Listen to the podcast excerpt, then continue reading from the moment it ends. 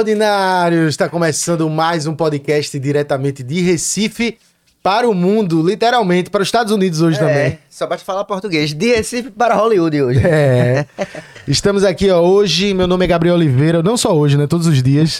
meu nome é Gabriel Oliveira, meu irmão aqui do lado, Rafael, e por trás das câmeras, nosso amigo peruano, nossa enciclopédia. Mais um na conta aí, simbora. Simbora que hoje a gente tem muitos assuntos é, para conversar, viu, Carlinhos? Você vai ver que tem muitas histórias pra gente fazer comparações. bora ver aí. Recife, Brasil e Estados Unidos, que a gente tem muita coisa pra falar. A gente vai saber se, o, se Recife é tão ruim assim e se os Estados Unidos é tão bom assim. Vamos, é, Vamos- vamos descobrir vamos saber, agora. vamos saber. Porque hoje a gente vai conversar com um recifense que foi para os Estados Unidos em busca de um sonho. Ele que é cineasta e autor de um livro que está lançando aqui com a gente. Já lançou, mas está aqui com a gente para lançar. O livro é Com um Pé em Hollywood. Eu tô aqui com André Vassenberg. E aí, meu velho? Fala, ordinários. Toda É um vez prazer, que eu velho. vou falar esse sobrenome, eu me tremo para não falar errado. É difícil. Vassenberg, rapaz. Vaconberg, Vassenberg. Vassenberg. Eu até perguntei, eu disse pra ele quando a gente conversou no WhatsApp, eu fiz. Como é que a gente pronuncia? É Vassenberg mesmo, bem pernambucano ou Rasenberg? Como é que é na gringa? Wassenberg. Weissenberg. Aí Weissenberg. fica um negócio meio, Weissenberg. meio potente. Velho, prazer te receber aqui. Prazer é meu, velho. Vamos conversar muito aí, contar tuas histórias. Mas antes a gente precisa agradecer aos nossos patrocinadores. Lógico. E eu vou começar agradecendo a Pitu. Pitu Remix, se você ainda não conhece, a Ice da Pitu tá aqui para você conhecer hoje. Pitu Remix, limão e abacaxi. Chegou para ficar, você vai gostar muito, vale a pena conhecer. Conheça no carnaval, né? Conheça no carnaval, depois do carnaval. O importante é que a Pitu chegou para ficar. A Pitu Remix está com a gente e você precisa se deliciar, conhecer esses sabores novos. Para você que quer acompanhar e ter mais informações de perto, você clica aí no link da descrição que você vai direto para Pitu. E, claro, a Pitu tá em todo lugar, né? Então, vamos agradecer aqui a Pitu mais uma vez. Agradecer também a Esportes da Sorte, né? Tá sempre com a gente aqui. As melhores cotações do mercado é na Esporte da Sorte. Você lá, você pode pô, fazer sua fezinha da NBA até o Campeonato Pernambucano, sabe? Aposte com, res- com responsabilidade, né? Só para maiores de 18 anos, mas se você gosta de, de um esporte, gosta de fazer uma fezinha, vai lá e coloca a tua opinião. Só, não, só evita o clubismo, né, Gabriel? É, porque aí você acaba perdendo dinheiro. É, né? É, assim, é Principalmente complicado. se for apostar no, no esporte, no Náutico, no Santa É, Cruz. é, o tá risco é tranquilo. Muito grande. Tá tranquilo. É Mas melhor, va- melhor na NBA, melhor, né? Uns times de fora. Na NBA é mais fácil de apostar, será? Tu, como é que tu acha que é mais fácil de apostar na NBA? Que são os caras com, com alta qualidade. Um jogo aqui do Pernambucano que tu acha que. Rapaz, eu acho que o esporte é uma garantia boa. né? Ah! Fazendo Miguel. então é isso, vai aí, o QR Code na tela. Ó, agradecer também a Água Mineral Santa Joana, nossa parceira, mais um ano aqui com a gente. Todo mundo conhece a Santa Joana, mas você precisa ficar de olho nas joaninhas, os refrigerantes da Santa Joana, que é tipo, ó, pequenininha para levar pro seu filho na lancheira, no parquinho, para quando você for tomar um, um- se refrescar em algum momento, conheça as joaninhas da Santa Joana. Agradecer aí demais a Santa Joana que tá presente com a gente, com a Recife Ordinário já há um tempo. Valeu, Santa Joana! E André, todo convidado recebe uma caneca especial criada pelo nosso artista Tiago Artes. A arte vai estar na tela aí para todo mundo ver e a sua aqui, a surpresinha. Oh, Ah, nossa! Fica aqui nosso presente, nossa homenagem. Show de bola. O pessoal tá vendo obrigado. em, em alta qualidade aí na Muito tela bom, por Tiago Artes. É, Se quiser, entra aí no arroba dele. É sempre, é sempre legal essas, essas homenagens que a gente faz, É. trazendo a arte, porque a galera sempre se surpreende. E aí, ficou, esse ficou bom, tem uns que dizem, eu fiquei careca, eu fiquei Ficou- gordinho. eu magro, fiquei-. Favoreceu, né? É, ajudou, ajudou. A barba ajuda.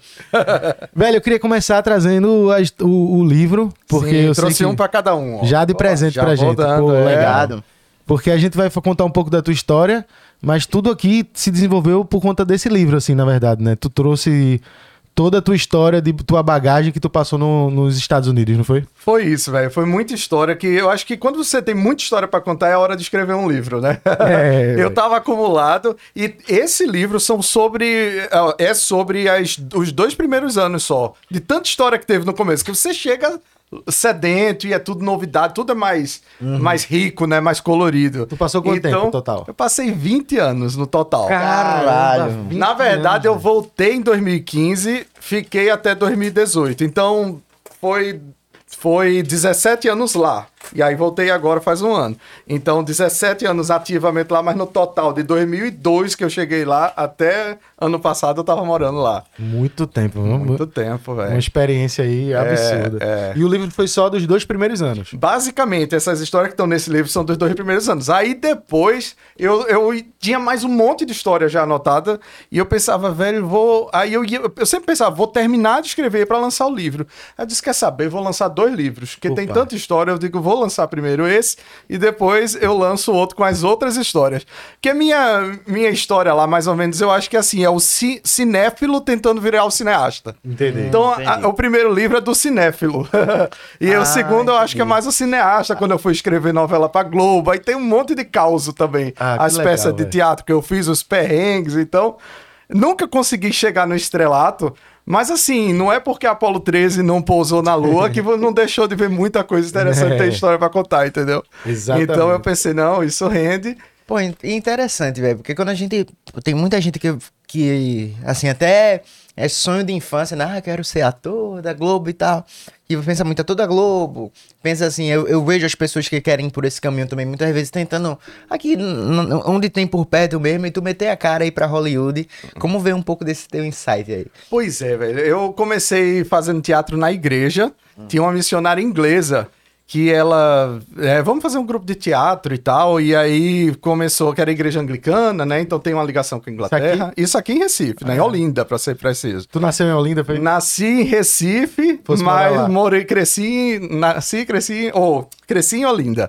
Ah, até depois voltamos para Boa Viagem. De- voltamos não, fomos, né? É. Mas nasci no Derby, na, naquele hospital lá do, do Exército lá. sei lá. Sim, sim.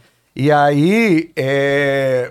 me perdi onde eu tava. Não, do, teu, do teu início aí, de como foi esse insight. Sim, aí essa coisa de, de teatro, aí ali deu aí o estalo, né?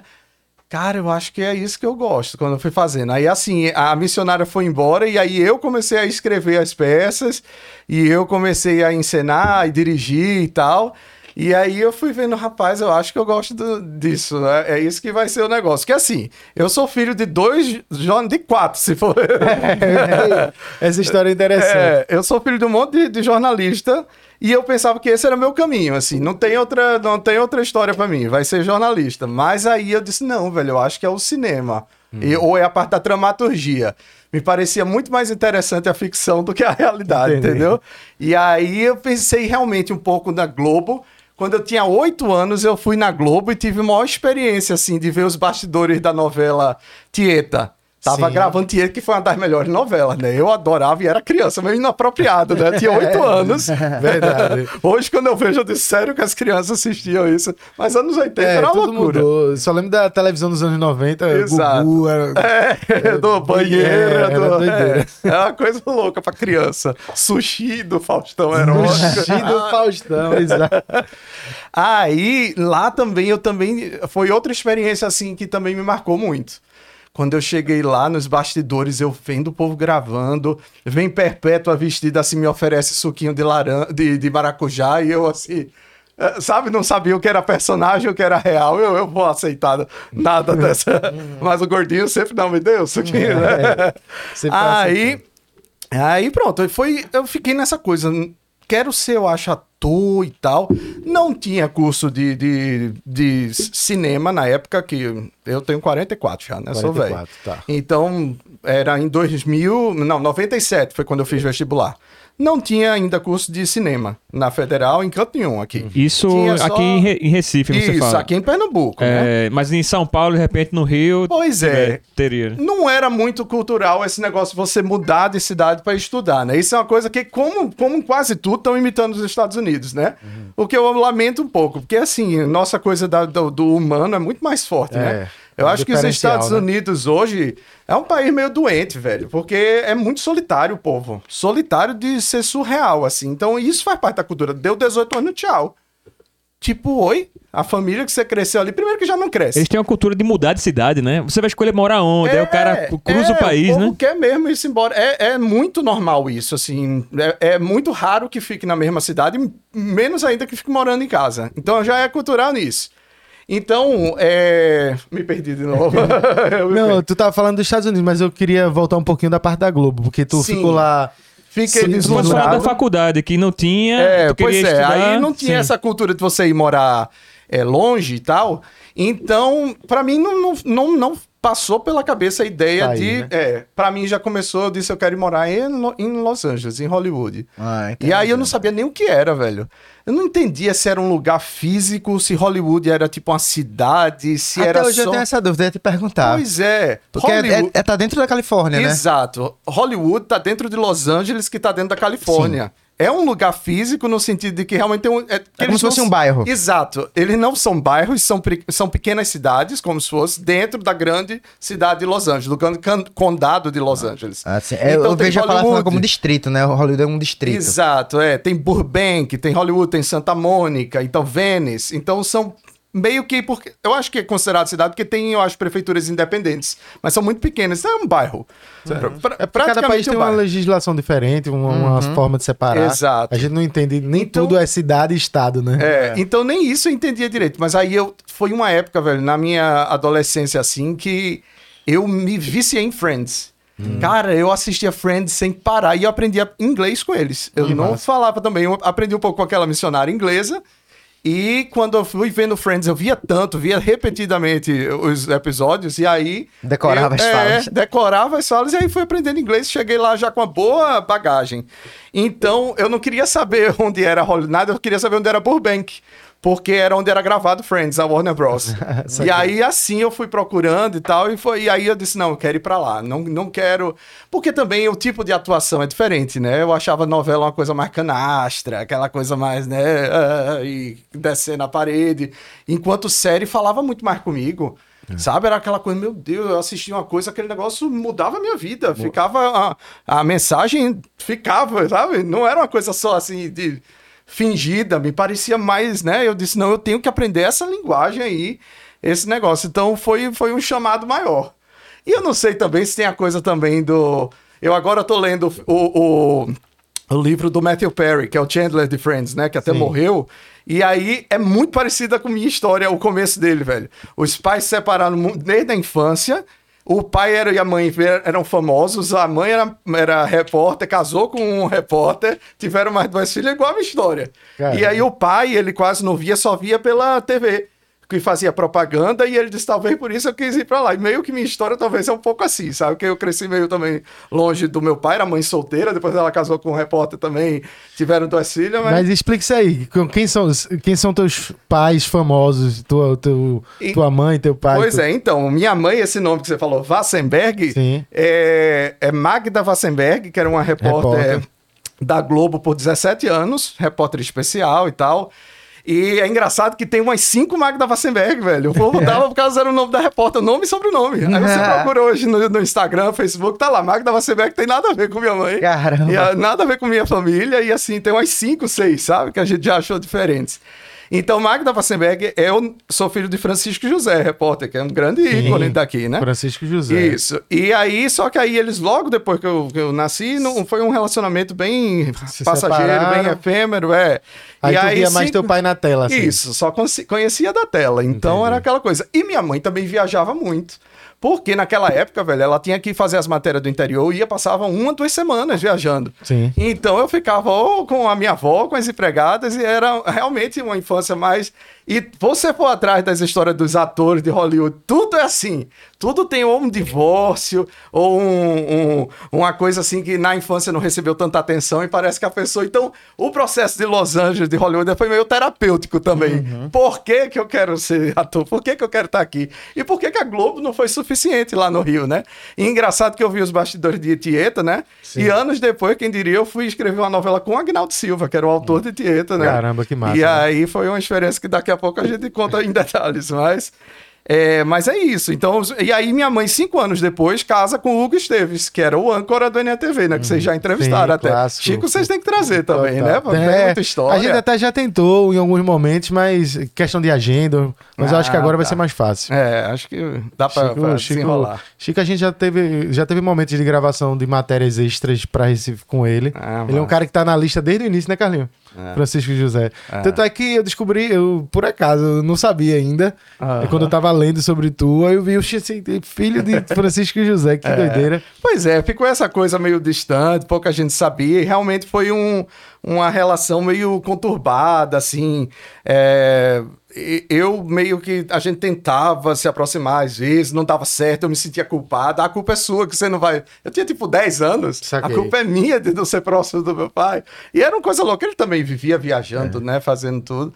E aí, mas aos poucos a gente foi tendo alguns encontros e tal e tudo. E hoje tá assim, tudo certo. Hoje tá tudo certo. No ano passado, velho, eu finalmente fiz o processo de reconhecimento de paternidade com ele. Ah, Porque eu só tinha Hugo já. Esteves no meu registro. Ah, Até então, então, Hugo, tu- tua mãe começou um relacionamento com o Hugo e ele meio que. Ele assumiu a paternidade. Ele assumiu, sim, no sentido, minha mãe meio que exigiu, quer casar, tem dois filhos. Ela já era mãe solteira de dois, né? muito progressista, muito, né, repórter e tal. Minha mãe era muito bonita, ainda é, né? Então, é, essa coisa de Chico também não pôde me reconhecer na época, porque tinha a questão de que ele não era desquitado da esposa, então isso não poderia, entendeu? Então, foi um processo complicado. E no ano passado, eu fiquei nesse dilema, fazendo, porque todo mundo pensa assim, ah, pedir reconhecimento paternal é só por dinheiro. Não é, velho.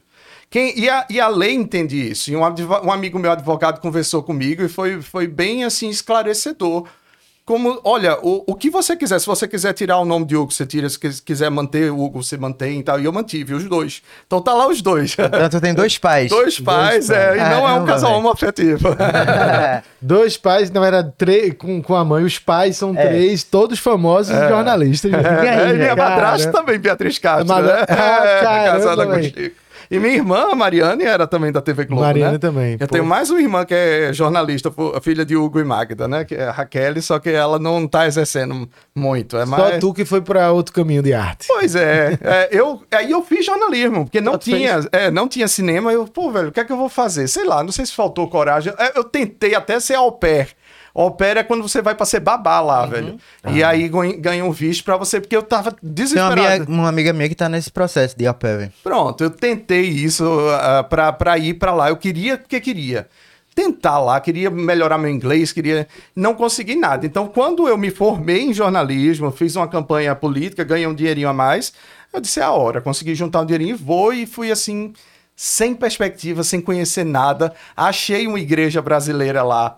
Que aí conversei lá com o pastor, ele venha, venha na fé, mas assim, vai receber, quem vai receber um cara, é, é, você é um cara chamado Rodrigo. Eu, como que eu vou saber que é ele? Ah, ele tem uma boca bem grande, você vai ver. assim, e eu chegar em Los Angeles, uma das maiores cidades do mundo, velho, e eu assim, ah, cadê o cara da boca grande? Cadê Rodrigo Mas achei. Bocão?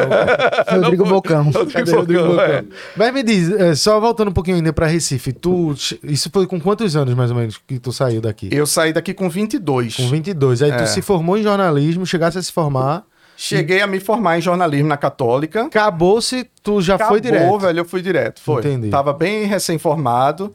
E era isso, é, era escolher a estrada de... Teve uma vez que eu, eu sou meio... é, meio não, religioso, é meio.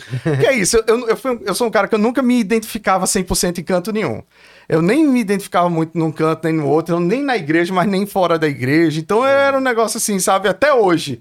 Então eu, quando fiz peça na igreja, depois a gente pode falar mais sobre isso, mas eu fiz uma coisa muito louca que ninguém faz, sabe? De botar música de Roberto Carlos, de botar, sabe, é, o Rapa, o que for no meio da peça. e fazer, Revolucionante. é, revolucionante. Falar um. Depois eu posso citar alguma coisa da, da última que eu fiz com o pessoal da Ponte aqui em Recife, em 2018, e é umas coisas loucas, assim. Que o pessoal não tem muita coragem de mexer e de quebrar essa coisa da divisão que tem, né?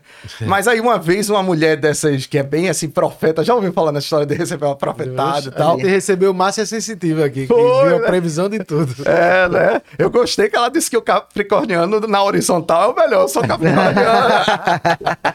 É, agora esse Fiquei Capricorniano é lisonjeado. cheio de encosto. É. A gente ficou tirando onda com o Thiago, que ele é também. Ah. Aí ele, opa, aí tá cheio de encosto, menino. Por isso que você deu nas costas, ela falou.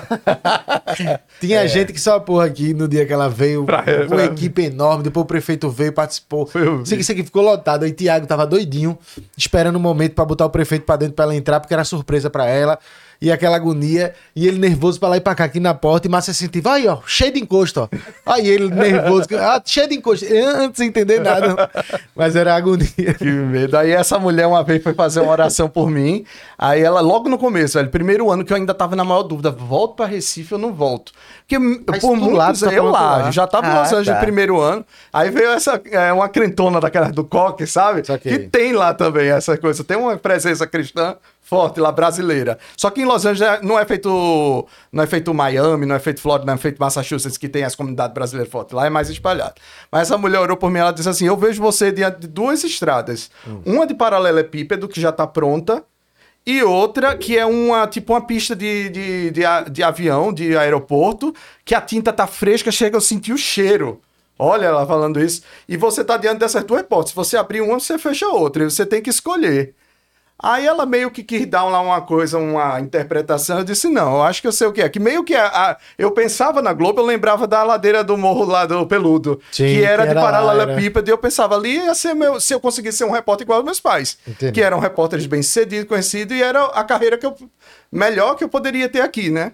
E aí eu pensei, essa eu acho que é a carreira. E a outra realmente é uma coisa que não Nova, tá é. aca- é, acabada, mas pode ser pra Mas é coisa uma pista de maior. pouso, é, Exato. decolagem. Aí eu disse, é aqui que eu fico. E aí renovei e fiquei mais um ano no visto de, de estudante. Aí fui, fui ah, ah, inve- ficando, fui ficando, né?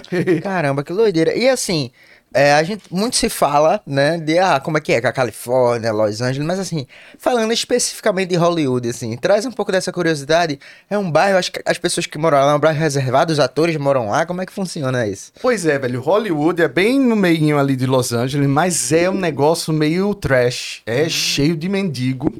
Sempre foi, agora tá um pouco pior, né? Depois da pandemia, os Estados Unidos está passando por um em- um empobrecimento assim visível, né? É, Sim, dá sim. pra gente ver. E é meio trash, assim, ao mesmo tempo tem um lugar bem glamouroso, que era onde Marilyn Monroe fazia não sei o quê, sabe? É, tudo tem muito especial e você olha, não é nada. Você passa assim, velho, aqui que é a rua, então, do, a, o A Linda Mulher, foi gravada bem lá no meio. Tem o teatro do, do Oscar, né, o do Kodak, que eu tenho minha história também pra contar lá, que eu fui penetra. Então é assim, tem uma, uma encruzilhada, principalmente, tem esses, esses lugarzinhos, esses botequinhos, Mel's, Drive-In, que tudo tem história. E ali também começa a cair uma ficha pra mim, porque é essa coisa do glamour se desfazer. Quando chega na coisa real no filme é maravilhoso. E eu meio que queria ir pra lá, eu acho, pra me sentir dentro do filme. Só que quando você chega na real é um reality show. Trash. Não é um filme. Mas tem umas coisas assim que eu vi gente visitando esses lugares, centros de gravação, assim, e tipo, tirando foto assim, você.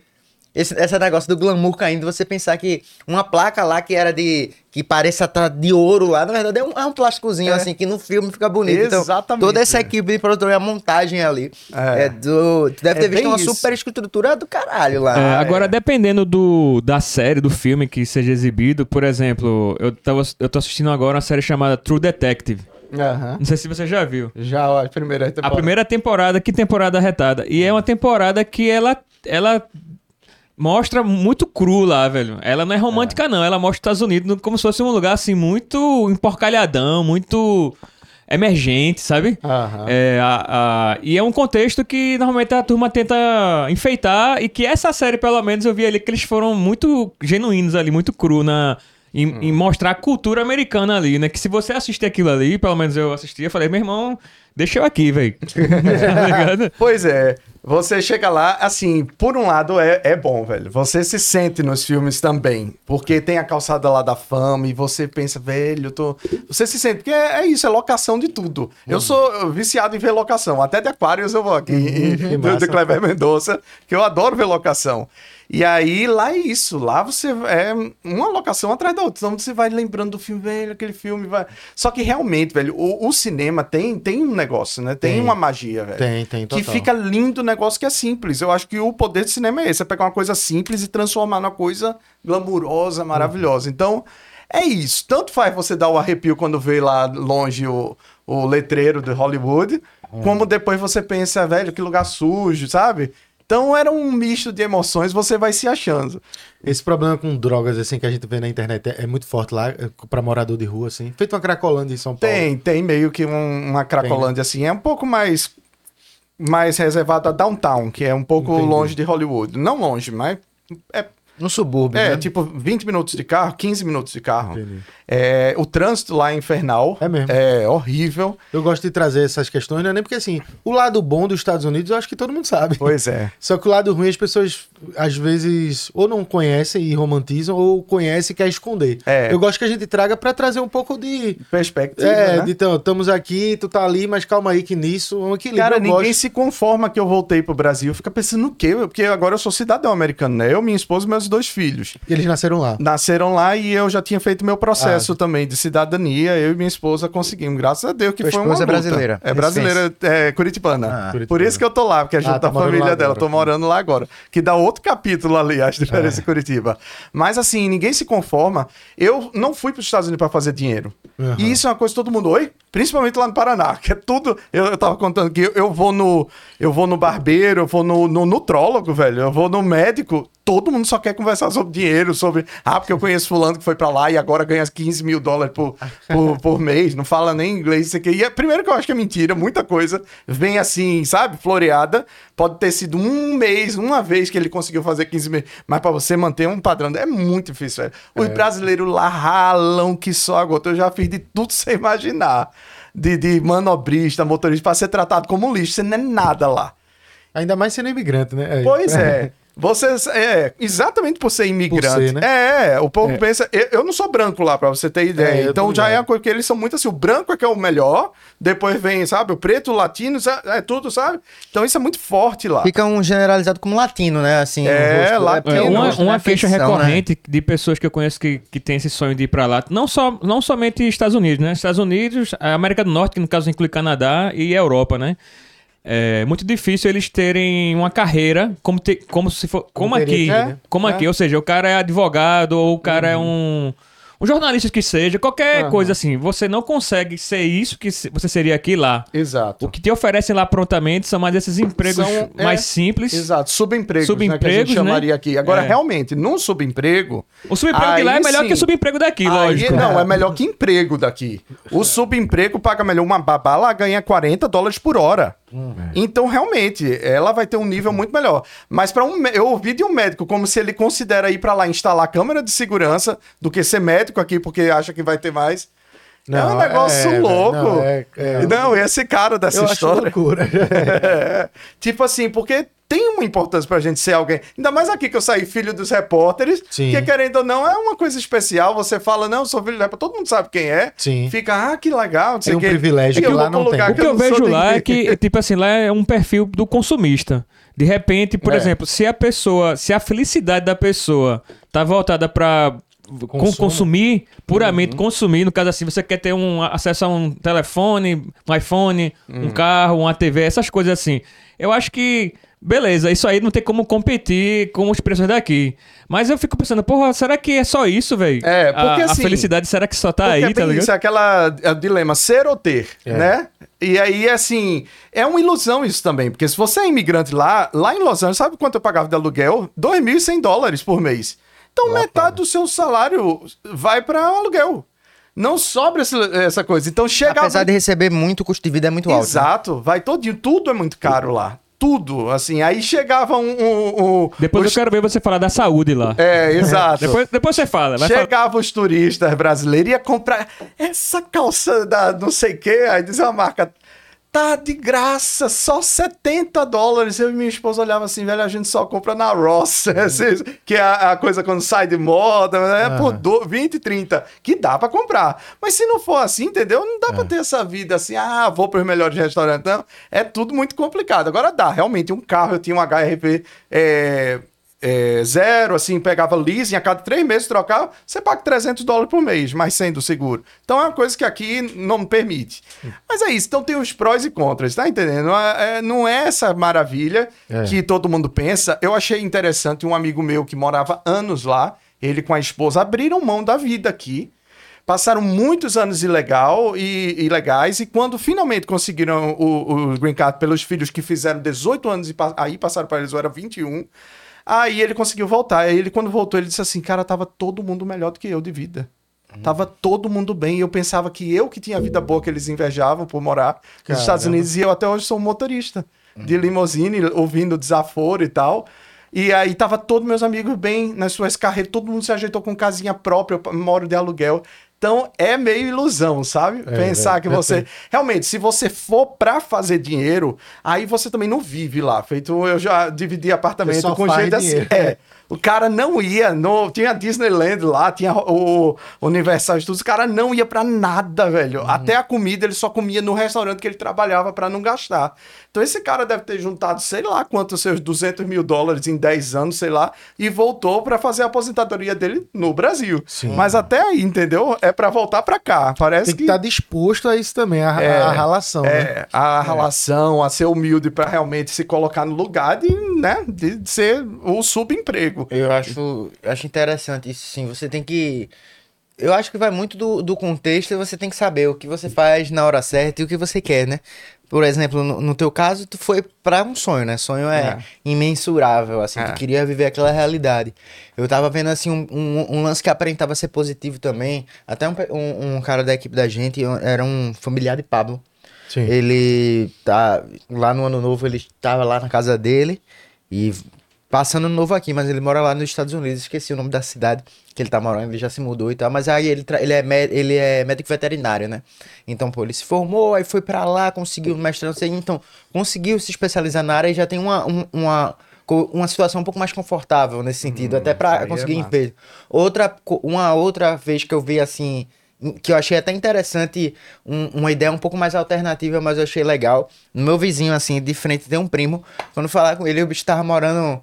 Eu acho que era Finlândia, um desses países da Europa, assim, e ele, ele, era, ele é metaleirão, metaleirão. Ele disse, pô, tem uma banda lá, com a galera de lá, tem, eu- é muito mais tranquilo do, do, do que ter aqui. Eu tenho meu trabalho, não vivo de banda, lógico, ele disse que trabalha, não lembro o que, que era, era McDonald's ou alguma coisa, mas, pô, eu gosto de tocar. Minha banda não dá prejuízo, como, eu- como eu tenho no- em Recife, e tá ok. Então você vê assim, eu acho que você tem que ter muito, eh, você tem que ter uma, um planejamento e algum- alguma coisa certa do que você quer fazer. Uma Porque eu- motivação é, grande, né? porque o que eu vejo, assim, que geralmente, no geral, e que muitas vezes dá errado, é justamente essa pessoa com a ilusão de dizer assim, vou para os Estados Unidos porque lá tem a Disney, porque lá eu vou conseguir fazer dinheiro, esquece do custo de vida, e diz porque eu vou viver uma realidade, eh, talvez, que o cinema me mostrasse, tem um né? carrão que É, aqui não poderia ter, total. talvez. É, cada um tem sua motivação, né?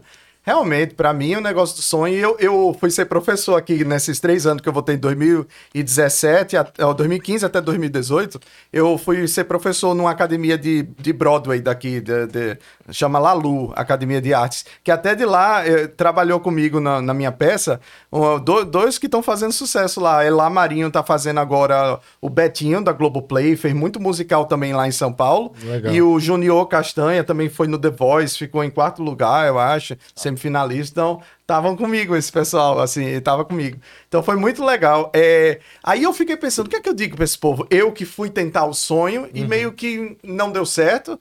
Continuo dizendo, acredito no seu sonho vai atrás. Meio que é a proposta do livro. E eu acho que sim, velho. Você tem que ir atrás do seu sonho. E assim, pra mim aconteceu, terminou que eu achei uma coisa eu- que foi a legenda que é o que me paga minhas contas até hoje. Eu tô há 17 anos trabalhando com isso.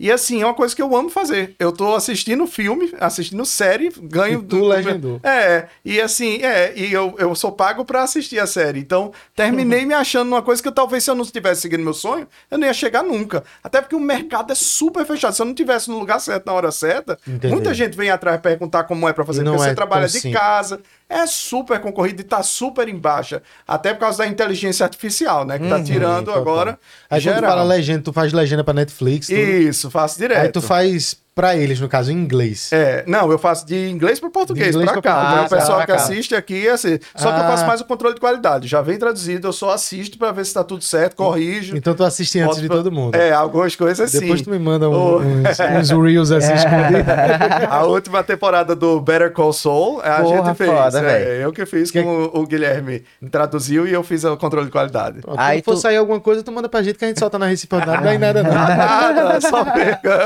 leva o processo arretado. Pô, velho, é... tá bom, então, Então, tu faz assim, eu controle acho de que você tem qualidade que da ouvir o legenda. É, da legenda e da dublagem. Da dublagem também, então Da se tu achar uma, Isso aí tem um controle de segurança também, né? Pra não vazar. tem todo um. Total, na telinha fica protocolo. aparecendo meu e-mail andando assim, ó, de um lado pro outro. André, assim, você pega Qual- se Qualquer vazamento, já teve um menino no Japão que foi comentar uma coisa, na hora, demitido, não sei se foi processado, foi. Não, tô nem doido, eu tenho medo até de dizer o que eu faço, que eu pra não, não, mas não, não dá nada. Eu fiz meu portfólio, eu fui perguntar lá, posso colocar os trabalhos que eu fiz no portfólio? Aí pode, não, tem que pedir uma autorização, não sei o que, aí deram lá, pode, botou. Aí eu botei lá todas as coisinhas que eu fiz. ó. Pô, interessante. Então tu tem um controle também da dublagem. Se a dublagem vier, tu dizer assim, pô, isso não tá muito, tá meio forçado, não tá muito bem a nossa linguagem, tu também Eu também altera. marco, é, tudo Porra, marco lá. Mas é super bem feito, né? Quando vem pra mim, é, é pra estar perfeito e só quando passa duas, três coisas é que eu faço. Tu é o detalhista, né? Exato, tu pega é o todos... que marco pra dizer, ó, isso aqui não, ou teve um errinho, ou, ou- ou um problema técnico, sabe? Geralmente vem de outros brasileiros já? Ou- Sim, sim. É, Porque tem muito da, da tua percepção do, de como o brasileiro vai receber aquela, aquele texto, né? É. Porque tem uma adaptação, querendo ou não, uma forma de falar, né? Pois é, eu tenho perigo de traduzir por isso, porque vai que eu boto uma coisa nordestinês e o povo do sul não Ah, entende. é. Mas isso não se fala. Mas assim. vê, tu sempre Sabe trabalhou que ele não fala assim, é, tu gosta não sei o que, gosto não. Eles só falam não gosto. Aí todo mundo ficava, gosto não, me, Ah. me imitando. Aí assim, não botam não depois. Sabia disso? Não, Não, quem, quem fala assim não entende. Porque lá nos Estados Unidos Sim. eu convivi com muitos brasileiros de outras partes do Brasil. E aí sempre ficavam reparando nisso. Eu disse, eu não sabia que era só Gosto Nordeste. não, é Então, não Botar o gosto. não é- no final, tá ligado? é, botar um Quero não no não. final. Quero não. Não, não vou Quer um não. negócio? Quero não. Ué, quer ou não quer? Vê, Aí repete, né? Não gosto, não. Não, vou não. Não, não, vou não. Três não. Posso não, minha Posso mulher não, não, deixa não. não. É, é verdade, velho, que interessante. É, tem umas coisas assim que é nossa que a gente nem sabe, até outra pessoa começa a, a- a notar, né? Pô, Engraçado que no inglês também eu era doido pra falar um inglês sem sotaque, mas basta dar um hello, velho, que o cara já diz logo, de onde você é originalmente? Ah. Aí eu, não, sou de LA, de Burbank. Não, originalmente é do Brasil. tipo, não dá pra fazer papel se eu fosse como ator, é, como Mas americano. deve ter tido uma maldição que te perseguiu muito, porque se tu não tava nos Estados Unidos e tu dizia em algum momento que era do Brasil, todo mundo perguntava, devia perguntar se tu era do Rio de São Paulo. É, e quase ninguém sabe o que é Nordeste lá. Tu devia toda vez ter que explicar, né? É, toda vez a Recife, a terra dos tubarões, do boy do bote. Não, lembra essa história do Sim, boy? Eu boy acho que foi vocês que. que- Era clássico da gente. Agora é interessante isso que, que Carlinho falou do, dos gringos, né? Não, não perceberem, assim. Tu. No teu primeiro momento que tu passou lá, chegou. Qual foram os primeiros perrengues, assim, que tu passou diretamente com o gringo, assim, pelo fato de ele não perceber essa questão cultural, essa diferença, assim? É. Acho que foi isso. É, foi um momento de entender que eu realmente. hum, é, é interessante você ser brasileiro, é legal. É mais legal, por exemplo, o mexicano é mais é, discriminado lá, principalmente a lei. É, Los- Califórnia era México até 1800 e pouco, né? Foi um dos últimos a ser tomado. Então, assim, tem muito mexicano e é meio que tratado, e pela cultura deles de não ser tão reacionários, tudo bem, eles se, se aceitaram nessa posição. Então, o brasileiro é um pouco mais interessante. Mas ao mesmo tempo, sabe, era aquela coisa assim: ah, você é de onde? Não sei o que, ah, eu vi, sabe? Você começava a entender como era a percepção deles. Não era, eu, eu tinha amigo que dizia assim: ah, eles perguntam se mora em casa com macaco. não, que você tem ma- macaco em casa. Você vê que a gente tem o saguinho, né? Lá É. Lula. Mas aí eu não, não passei por isso, ao contrário. Lá em LA o pessoal tem uma percepção de mundo muito melhor que a gente tem aqui. Saber a diferença Suíça e Suécia, assim, eles têm uma, Sério? uma tem um meme com, que, que os, que Os os, americanos. americanos não sabem, né? Mas- bota mas- a Europa e bota lá na África, né? Apontando. É, realmente. Mas eu acho que o pessoal de LA é bem antenado. É um pessoal mais assim, porque tem muito, velho. Comunidade do que você falar lá tem. Entendi. Então, realmente, foram, a babá dele foi russa, sabe? Uhum. A empregada foi mexicana. Então, eles meio que têm, claro, em geral, É, eles. Uma é outra tudo coisa, que eu quero aproveitar para perguntar, trazer aqui na conversa. Tu falou dessa questão dos mexicanos lá, mas o engraçado é que a etnia do povo mexicano é muito parecida com a etnia do nativo americano, dos índios americanos, que são que é o povo original Aham. norte-americano. O americano é essa galera. Os branquelões, na verdade, são irlandeses, né? Isso. Eu já me encontrei com americanos em aeroporto, assim, em algum momento bati uma conversa com eles, e os branquelões, quando eu ia conversar com ele, assim, pra perguntar do parentesco dele, quase todos diziam que a avó ou a bisavó, geralmente a avó, era irlandesa. Exato. É isso. Quando fala de, de ser é, americano, ninguém é muito americano, porque todo mundo lá é imigrante, exatamente. Ah, Mas ele tem esse negócio do que o que é mesmo é o branco que é descendente de irlandês. Tanto é que meu amigo de Florianópolis, ele é um personagem no livro que também queria ser ator, quer ser ator, ele é super determinado. tá? Voltou para o Brasil agora, não sei como, porque ele era muito determinado assim e tava fazendo Wolf Maia agora, eu acho que agora ele quer Globo. Tipo, eu também, depois eu pensei assim, cara, eu fiz o caminho errado. Porque se você chega no- nos Estados Unidos, em Los Angeles, com carreira na Globo, você tem as portas abertas.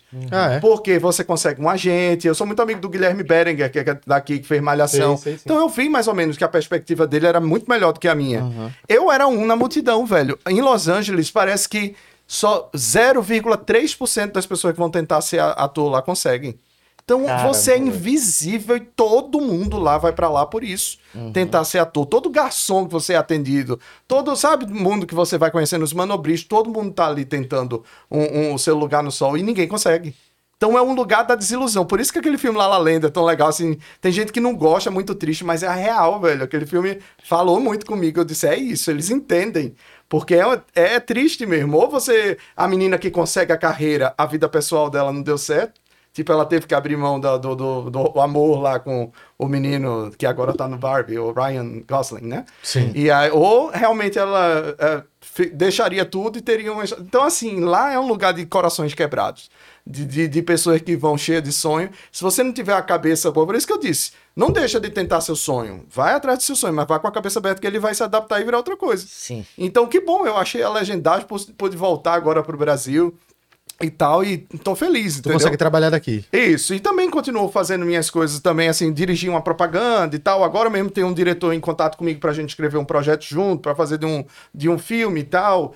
É, então, assim, ainda tá. Eu, eu tô tentando, mas não tem aquela coisa do sonho. O sonho é um negócio muito melancólico. Cara, o sonho era aquilo que me fazia dormir assim, mais um dia que eu não cheguei. E às vezes eu cheguei tão perto, velho. Eu sentei, às vezes, assim, com pessoas que poderiam mudar o jogo pra mim. E, e não aconteceu. Não, não realmente a pessoa certa, mas a pessoa que poderia me levar à pessoa certa. Uma vez, minha esposa, ela trabalhava pra uma, um grande agente de Hollywood. Do, eu acho que ele era do Leonardo DiCaprio, também de cantores feito Alicia Keys e do roteirista do Desperate Housewives. E aí, assim, é, esse, é, essa mulher, aí a Dai disse: Eu vou tentar marcar com você um.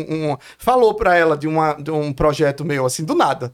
Ela tava indo lá ser, pra limpar a casa e tal. Falou a mulher, quero conhecer ele. Quero... Pronto, aí eu fui lá, né? Preparei o pitch, sentei com ela. Contei, essa mulher adorou, essa mulher sentava na mesa. Ela disse que eu lembrava o marido dela, que é o dono da agência, quando começou os sonhos. E parecia assim: cheguei em Hollywood. Aí começa aqueles, aqueles depois tentando, né? Aí, aí, alguma coisa não. Aí ela assim, você aceita fazer uma, uma junção com outro? Eu, lógico, ia dizer que não. Eles representando um monte de gente, claro, top, não sei o quê. E nunca saía do lugar. Então, várias vezes na minha vida, na minha carreira, assim, quase chegou, de eu ficar indo dormir, cheguei, vai, vai acontecer, e não acontecia. Então, isso mexe muito com o cara, e assim, sabe? E aí você vai também ficando mais cínico na vida e tentando procurar o, o sentido e como assim, como ser feliz apesar de. E assim, o orgulho vai sendo tratado, porque você vai um cara meio orgulhoso, né? É. Assim, aqui eu era formado de jornalismo, poderia ter tentado uma carreira, sabe? E você lá você é quebrado o seu orgulho pra você, né, baixar a bola e ver que, né, você não é nada especial lá, você é uma multidão. Total. Eu, não, o que eu ia perguntar assim é porque é interessante isso que tu falou. O, o bairro, entre aspas, todo, lá são de pessoas tentando virar atores, né? O cara que tá te, que- o cara que tá te atendendo lá, ele também tá tentando. E como é que funciona, principalmente lá no, no centro, o- a, é, a parada de, de aparecer as oportunidades? Tem que correr atrás e fazer bico. Quais foram as coisas que tu conseguiu? Tem uma competição grande? É, e tu também é, contasse também que chegasse a, Contasse não, né? Tem no- nos livros, né, de, de spoiler, que tu também conseguiu... Tu virou figurante também, né? É, então, assim, com- como foi... Como vai aparecendo as oportunidades? Pois é, velho, é um negócio meio sem, sem caminho. É, parece que sempre é o caminho que não é o que dizem, o que escrevem livros, o que recomendam, o que vai dar certo. Parece que é sempre quando você quebra a regra que dá certo. Então, assim, eu vi, por exemplo, o único roteirista que eu vi, assim, que tá no mercado lá é o, o, o, Beto do Scoops do Grey's Anatomy. Aí eu fui conversar com ele um dia, conhecer gente finíssima e entender a história. Ele ganhou uma bolsa do, do nosso governo para estudar roteiro lá. E uma amiga minha que escreveu um filme comigo, ela me recomendou ele. E aí, pra cá pro Brasil. E porque ela também fez essa bolsa e conheceu ele. Aí eu fui lá em LA conhecer ele, gente finíssima.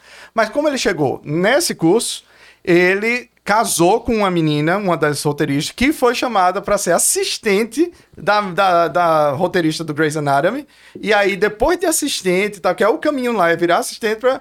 Cara, se você é, é, estrangeiro, não dá para ser assistente. Porque o inglês tem que ser um negócio assim cultural, muito, sabe, entender muito bem da cultura deles, de, de marcar agenda, marcar reunião e tudo, e muito rápido e, sabe? Imagina, Então véio. aí, por causa dela, ela começou a escrever pro Grace e ele já escrevia com ela em casa mesmo sem ser reconhecido. Até que a, a mulher grandona chamou ele, não, não quero porque vai ser...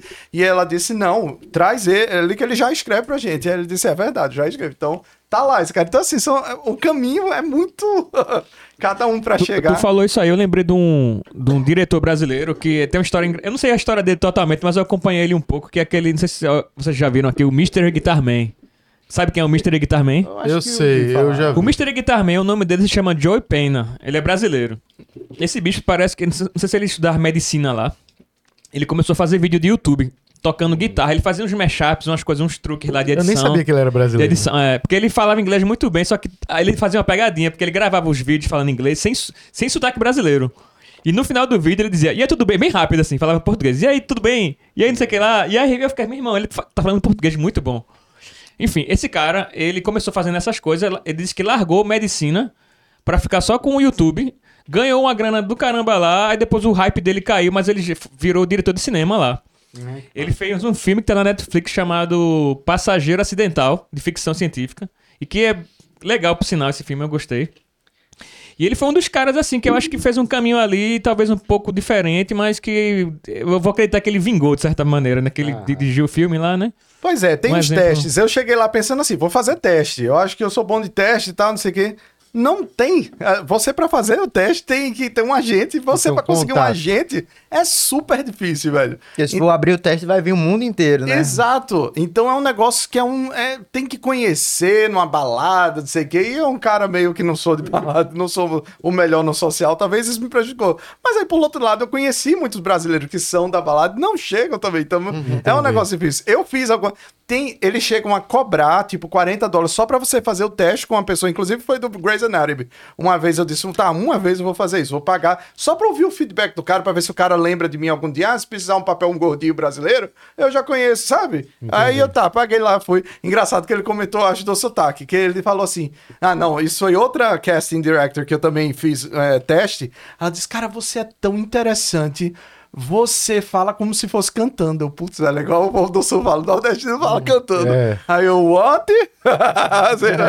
Aí eu vi que, assim, esse do Grey's Anatomy também eu vi, eu dei um, uns feedback, pronto, ficou por isso mesmo.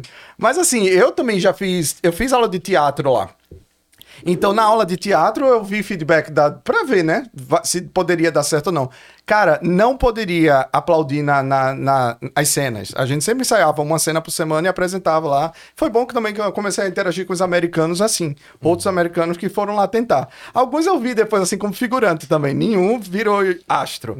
Que, de todos os cursos de, de, de teatro que eu fiz. E também falavam isso, velho. Aí não podia aplaudir uma cena que eu fiz, todo mundo.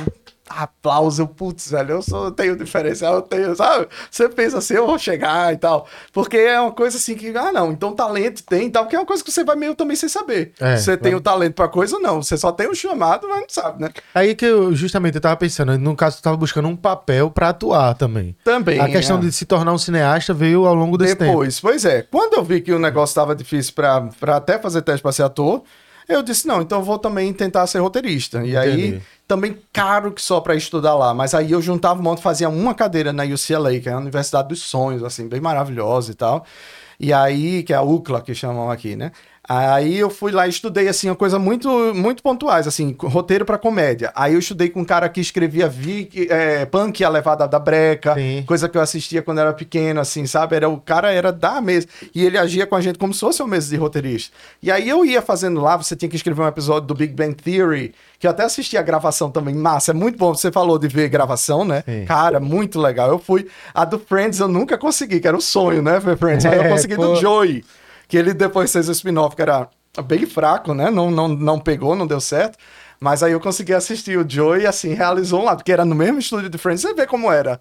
É tudo muito rápido, velho. Tudo muito bem produzido, sabe? Mas tudo pequenininho, cenário pequeno, sabe? Então é um negócio que na câmera fica maravilhoso, mas ao vivo é- você vê assim, cara, dá pra fazer, sabe? Não é nada Você vê impossível. uma simplicidade ali também, né? É, não é nada Interessante. assim, uau, que tem que ter E as risadas de fundo. É real, era a gente É real, lá, é? não tem assim, ria. Não, era não, muito não, natural. não tem um diretor da risada, não. Não tem, é. Não Aquela tem. plaquinha de Silvio Santos. É Pois de noite, aplaude. Para, aplaude, para. Oh, as reações. Pois é, era bem espontâneo. e- Legal. E, até eles, quando alguns clipes eram gravados fora, eles botavam em cima e pegavam também nossa reação para poder mandar pro ar. Então é isso. Ó, eu queria voltar um pouquinho pra gente ir desconstruindo aí tua história até lá. Saber do início. É, tu começou, tiveram essas dificuldades logo lá, tu disse que virou manobrista. Uhum. Queria que tu contasse um pouco dessas histórias lá pra gente saber, porque esse livro é cheio de história. É cheio e eu quero que grande parte dele seja contado aqui, pra gente ficar registrado. Os perrengues eram isso, velho. De tudo você imaginar, eu fui ser logo atendente do McDonald's. De cara. É, de Foi cara. o primeiro emprego Foi lá. logo, era na esquina de casa. E aí ganhei 15 quilos Ah, foda. no meu Tá, primeiro ano lá. Porque era milkshake super size. Eu lá, né? Aí pode comer. Pagava, podia pagando bem pouquinho, assim, 20%, eu acho. Aham. Mas o E o brasileiro ainda, né? Pegava, pagava o pequenininho, botava o grande. Por esse preço, então, né? Claro. Aí, é, fui trabalhando nisso, na minha janelinha passou Quentin Tarantino, velho. E Porra, eu pensei que era o Bono, quando eu vi que ele tava com óculos Ah, azuis. Eu disse, é o Bono, eu conheço esse cara. O Quentin Tarantino, velho. Caralho. Love you movies. É aquela coisa, ele bem simpático. Foi, velho, tava meio foda. bebo.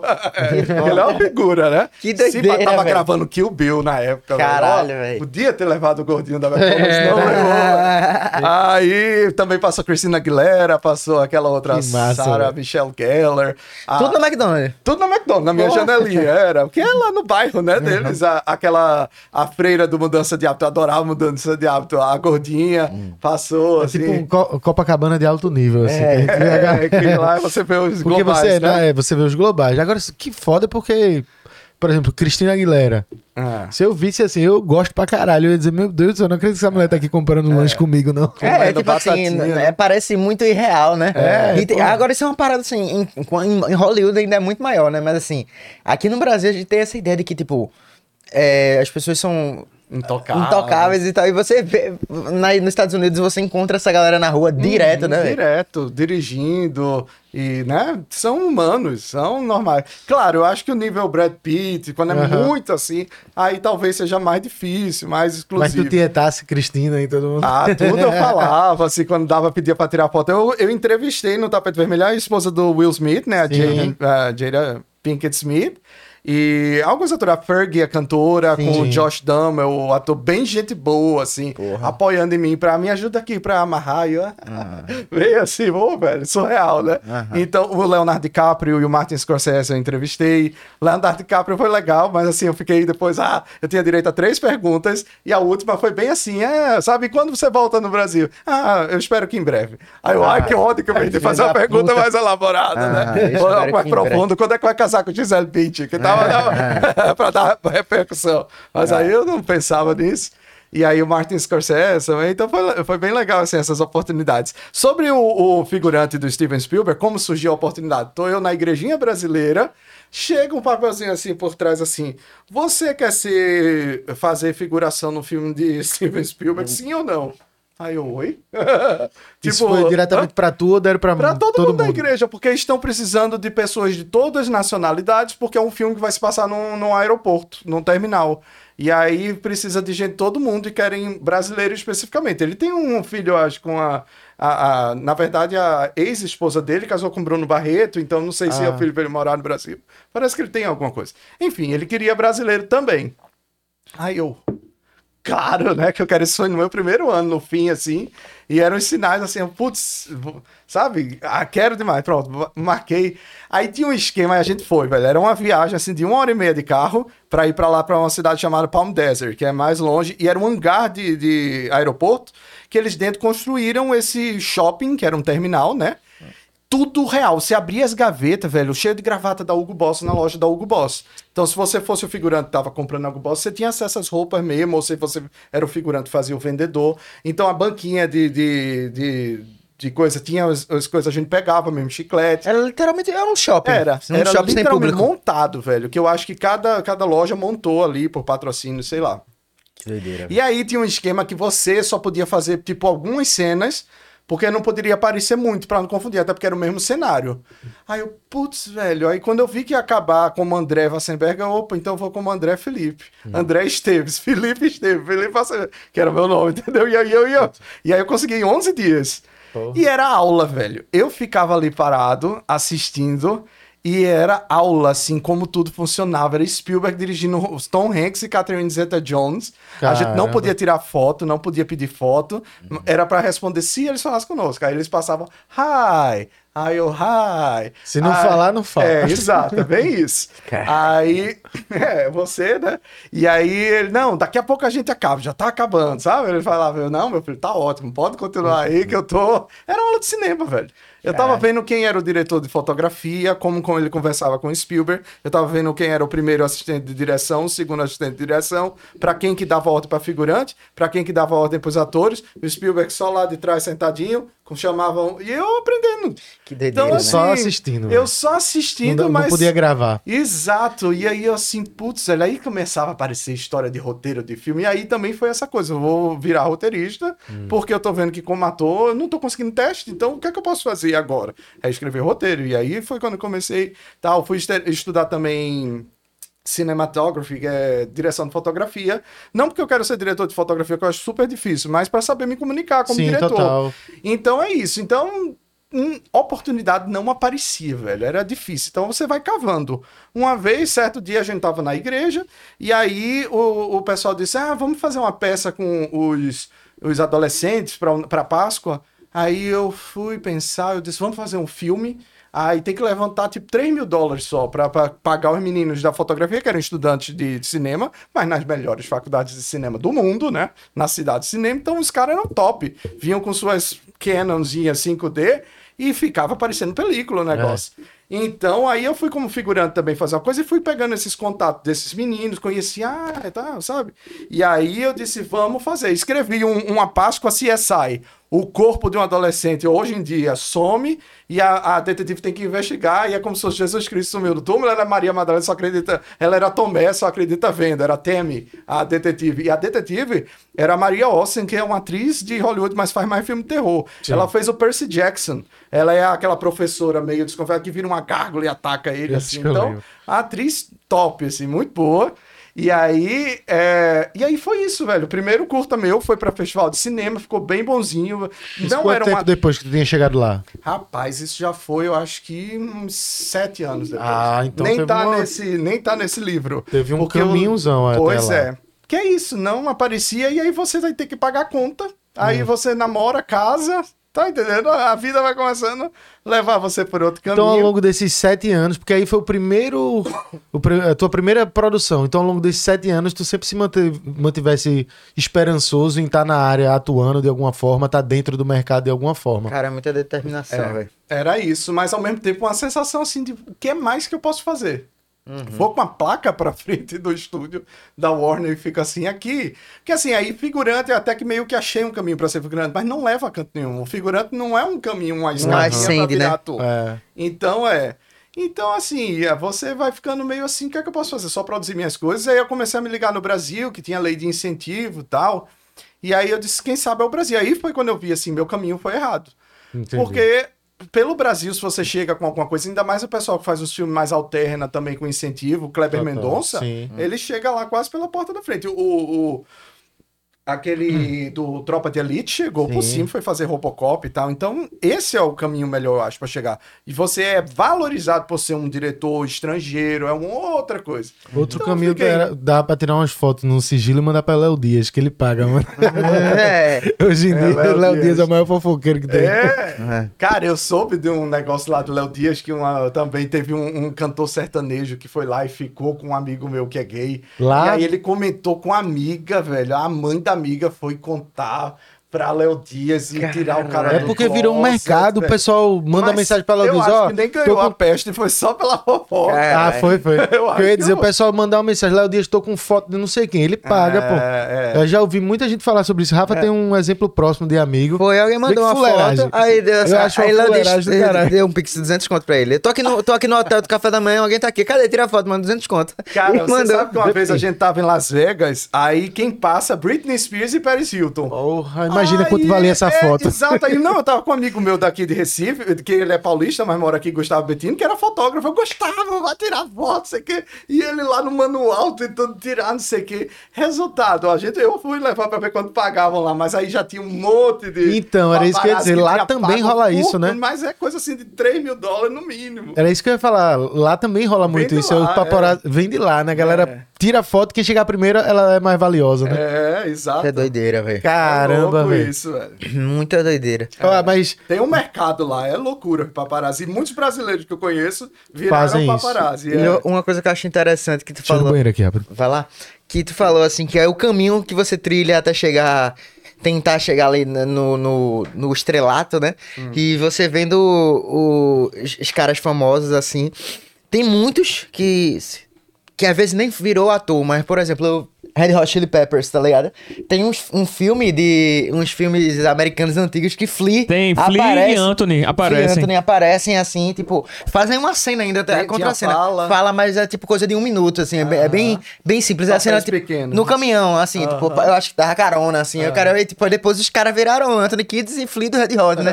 Na Então tem- verdade, então, eu acho que ele já, ele já tinha uma banda. Mas era no início, né? Era a banda meio... Então, o- pelo menos os filmes que eu vi, Flea aparece no Volta para o Futuro. Flea aparece, na verdade, em vários filmes. Anthony Kids é que um ou outro menos, assim, né? Mas, É. E muitos atores, tem assim, ó, ele fazendo figuração. Aham, É, tem altos assim, véi. é, peque- papéis pequenos. Nunca sabe, né, velho, como pode chegar. Pois é. É um negócio Tu nunca conheceu alguém que realmente chegou ao estrelato, né? Chegou batendo na trave. É, ao estrelato lá, não. Não, não conheci, mas é. Mas você acha, uma coisa, pronto, você acha que ter contatos é uma das coisas que facilita muito, abre, abre as portas também? Total, porque é isso, não é nada normal. é, Se o, o, o diretor conhece e chamar, você tá feito. As histórias todas são assim. Eu sei a história de um brasileiro muito legal, porque eu trabalhei como um repórter também de uma revistinha brasileira, Sim. contando justamente as histórias de sucessos brasileiros lá. E óbvio que eu ia sempre atrás do, de cinema, né? Esse cara, velho, ele sonhava em fazer trilha sonora pra Hollywood. Tava disso, ele foi assistir aquele. é, do que neva muito na Terra, o planeta vai se acabando Sim. e termina Tá bom. quase exterminando todo Eu mundo. acho que é o dia depois de amanhã, não? É, Eu acho que eu acho que é um que foi antes desse, né? O dia depois da manhã, eu É. acho que foi meio que. o dia depois de amanhã é um que de, de catástrofe, mas É, tem é o bem 2012. esse. Tem o Pronto, 2012 é um também. desses dois. É, são- dois filmes de catástrofe. Eu sei que ele disse que no logo da Fox, tan, taran, taran, ele disse que teve um chamado. Igual eu acho que eu tive também assistindo meus filmes e pensando, velho, eu, eu quero isso, eu quero ir pra lá. Ele teve um estalo. E aí ele foi pra lá, só que ele já trabalhava aqui com publicidade fazendo isso. Então, quando ele, ele disse, eu vou fazer isso pra Hollywood numa escala muito maior. Aí esse cara foi pra lá, pra, pra Hollywood, e ficou é, um ano também tentando distribuir no portfólio dele em todo canto. Nada, ele disse que ele sofreu um monte, chorava e assim, se sentindo, não vai chegar, sabe? Aham. Eu sei bem como é. Mas aí, ele certo dia foi a um amigo chamar, ele começou a trabalhar com publicidade lá. E aí começou a fazer uma coisinha aqui pra ali pra cinema, e aí foi conhecendo pessoas. Aí ele disse que um dia foi pra um luau na beira lá em Malibu, e aí conheceu um cara e o cara com- começou a conversar com ele e tal, e aí o cara disse assim: Mas é, é, por que que você veio pra cá? É, Assim, eu queria entender. Aí ele disse: Que cara chato, pensou assim, tá insistindo tanto. Aí ele contou essa história que eu contei. Foi vendo o filme lá do Dia Depois da Manhã, no logo, quando tocou, me deu um estalo. Aí o cara disse: Que interessante, esse foi o meu primeiro Oscar, por efeito especial.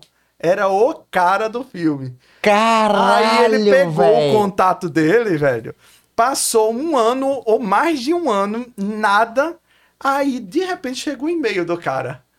Dizendo, ó, eu tenho um projeto, não é nada muito grande, mas se você quiser, ele, claro que eu quero, velho. E aí esse cara começou, esse cara ganhou o Oscar por Hugo Cabernet, que era um filme sobre o... o como que diz? O- os efeitos Hugo, especiais. Hugo Cabret, né? É, É, eu vi cara, esse filme. é, É, um filme que tem um menino, né? Que tem um autômato, um robô, né? Isso, um- aí é meio que conta a história da, da, da- É do cinema, é, né? do cinema. É um filme que como conta a história, começaram os sim. efeitos especiais. Que então, massa, ele não velho. ganhou diretamente, mas ele era um grandão na equipe. Ele e depois eu parte, acho que né? ele vira Porra. sócio dos três que eram os principais que ganharam o Oscar pra esse filme. Ah, é e isso tá eu- super bem lá hoje em Hollywood, esse cara. Então, esse chegou. Pronto, no é. estrelato. É uma Consegui, história. Tem o outro também do Tropa de Elite, que é o compositor que tá lá bem também, fazendo. compositor fez de Tropa de Elite? É, fazendo Robocop. Que massa, O. Padilha também, também. Não, o é Wagner Padilha. Moura. Padilha tá morando lá? É? Eu Tem o Meirelles também, lá. né? É, o Fernando Meirelles também é super bem sucedido. Eles tinham um escritório da O2 lá, eu tentei uma vez lá, pra. Não, não consegui muita Porra, coisa. interessante. Mas tem, é, são esses os brasileiros. Assim, eu conheci um, um pessoal que fazia o festival de cinema, era mais esse circuito alterna, que tem uma entrada também, porque é os filmes mais alterna aqui e tal, que, que, que chegam lá, sabe? Entendi. E aí uma vez, velho, eu aqui fui tentar o Fundo Cultura, né? Que é o, o patrocínio do governo para fazer filme. Nesses três anos que eu tava morando aqui. E aí eu peguei e fiz meu projeto bonitinho, porque é um trabalheira, velho. Você tem que encadernar, você tem que registrar na, na, na biblioteca pública, você tem que fazer um monte de coisa. Dentro dele, escrever. Mano, e escrevi um roteiro bem legal de um curta-metragem, que era justamente é, o- é o seu cartão de entrada para ir para festival. Esse é um caminho bom. para você ir para um festival, ser reconhecido no festival e abrir portas. E aí eu pensei, então vou tentar Full Cultura. Vai, eu acho que era 100 mil na época que ia dar, e eu acho que era suficiente para fazer esse, esse projeto, esse curta. E aí, pela primeira vez eu fui, porque eu tinha tentado, eu acho, um ano, dois, e não tinha conseguido nada, assim. Aí nesse ano eu consegui ser chamado para banca. Aí você vai lá para fazer o pitch pros três, velho, e fazer a história. Cara, eu tirei quase que nota máxima. Eu tirei 10, 10, eu acho que 9 era 9,5. Dos três, da história. Bem naquele ano, começou a ganhar 10 pontos se você era mulher, porque queriam in- incluir Sim, mais. sim, Mas sim. aí aprovaram, tipo, 27 mulheres e 3 homens naquele Ah, ano. entendi. Então, bem no ano que eu ia chegar, o negócio... ah, Putz, nem Ah, aqui, nem lá, que nada... da- É um Mas pouco do que tu fala. Mas, que- tipo, é, e é uma coisa que eu queria saber. É, pra quem vai fazer filme alternativo, quem tá começando no Independente, é mais fácil aqui ou lá, assim? Como são, assim... Rapaz, eu acho que lá é, tem um pessoal muito bom. Eu, depois que Sofre fiz- menos lá, de repente. É, eu, porque assim, tem um pessoal que é muito bom na câmera. Então, não sei aqui, porque eu também tô meio longe do mercado e eu não sei quanto seria. Aqui eu acho que é bom por esse cara. Lá você tem que pagar a comida, você, é tudo meio sindicalizado, sabe? Ah, Eles mesmo exigem, não, a gente tem a diária da gasolina e tal, que é pouco. Eles fazem por pouco porque são estudantes.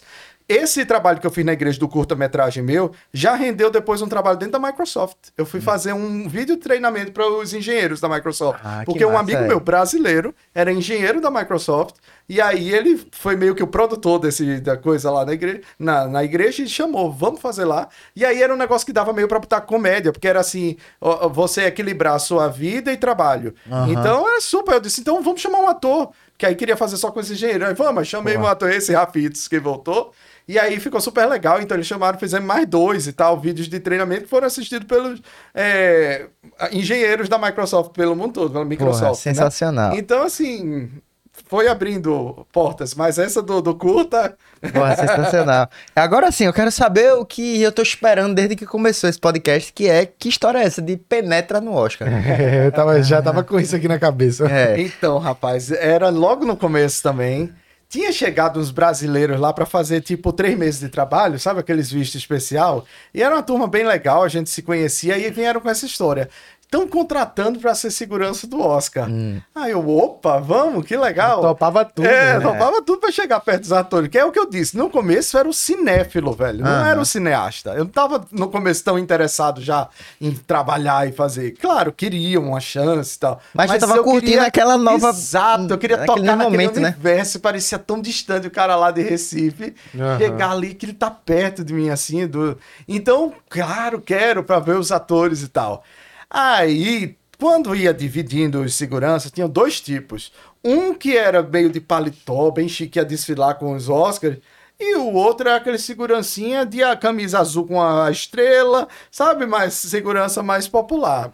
O gordinho, óbvio, foi pro, parte, pro, pro, pro segurança. Aí eu já fiquei decepcionado, que eu vi que não ia ter acesso a alguma coisa. Eu, pô, velho, aí eu fiz uma semana ali nos bastidores. É um hotel e lá no que era Kodak Theater na época, o Teatro Kodak. Agora já não sei, mas depois virou Dolby, depois não tem nome. Mas é onde fazem o Oscar. E aí, eu fiquei nos bastidores daquela semana e no penúltimo dia ia ter os ensaios com os atores tudinho indo lá. Aí eu disse, cara, eu não vou me conformar de ter passado por essa experiência assim. Eu vou me infiltrar. Levei uma roupa bem legal. Acabei meu turno. Tirei a, a roupa, troquei outra e usei meu crachá, que era a fotinho de segurança. Só que aí eu pip e depois guardava no bolso. Aham. E aí eu entrei, tava lá o camarim, o Will Smith, velho. Eu vendo, eu, putz, que massa, velho. Não satisfeito, eu disse, eu vou descer e sentar no teatro e ficar assistindo os atores lá. Aham. Né? Pra ter experiência mais imersiva. Mas né? tinha mais gente ou o teatro tava vazio? Tava. Aí, vê, aí era nos bastidores tava lotado, É, cheio sim. de gente, assim. E eu no meio, o povo nem aí, porque É, eu não percebe, ficava exibindo, gente, é. Mas tava lá os atores. Aí entrar, aí eu vou, eu disse, não, vou entrar. Aí eu desço lá, meio que procurando o caminho, me perco. E de repente acho a entrada. Quando eu abro, eu já tô bem perto, assim, na, na área ainda da, da plateia, mas bem perto do palco. Tava o Ben Stiller e o Owen Wilson no palco, ensaiando lá o- a, a apresentação deles. Aí assim que eu entro, bem deslumbrado, putz, aí eu ia assim, você tá tinha ninguém no teatro, só segurança e eles falando, o diretor lá atrás, ninguém. Então entrou aquele louco assim no meio, e o cara veio assim, ó, Jaime, me empurrando pra trás. O que é que você tá fazendo aqui? Quem é você? O que- Cadê sua, como você entrou? Não sei o que. E eu, calma, calma, calma. Mas o cara me tirou em um segundo, mas foi me empurrando tão rápido, quando eu vi, eu estava dentro de um trailer que era cheio de equipamento, parafernalhas e tal. E aí tinha gente do FBI, tinha policial, e tinha Caraca. tudo, todo mundo não sei o que, e o cara, na, temos um intruso, não sei o que, falando, ah, me levando, e eu, calma, moço, eu, meu Deus do céu, eu vou ser preso. aí eu peguei, aí ele me sentou lá na sala e tomou conversar, como foi pela porta, não sei o que, não sei o que. Aí ele veio, você vai falar, não sei não. Eu, calma, vou lhe explicar. Eu sou segurança, e tirei meu crachazinho. Aí ele, você queria um, um show de graça? Eu, é, qual o problema? Eu falei assim, você é muito só você tem, dá sorte de eu não, de eu não prender, não sei o que, não sei o que. Eu, não, não sei o que. Aí você tá demitido, não sei o que. Pô, deixa eu trabalhar amanhã. Amanhã que é o dia do Oscar, eu quero ver. E, para, ele bem querendo se irritar, mas eu vendo que veio logo que aliviou, que não era nenhuma falha de segurança, né?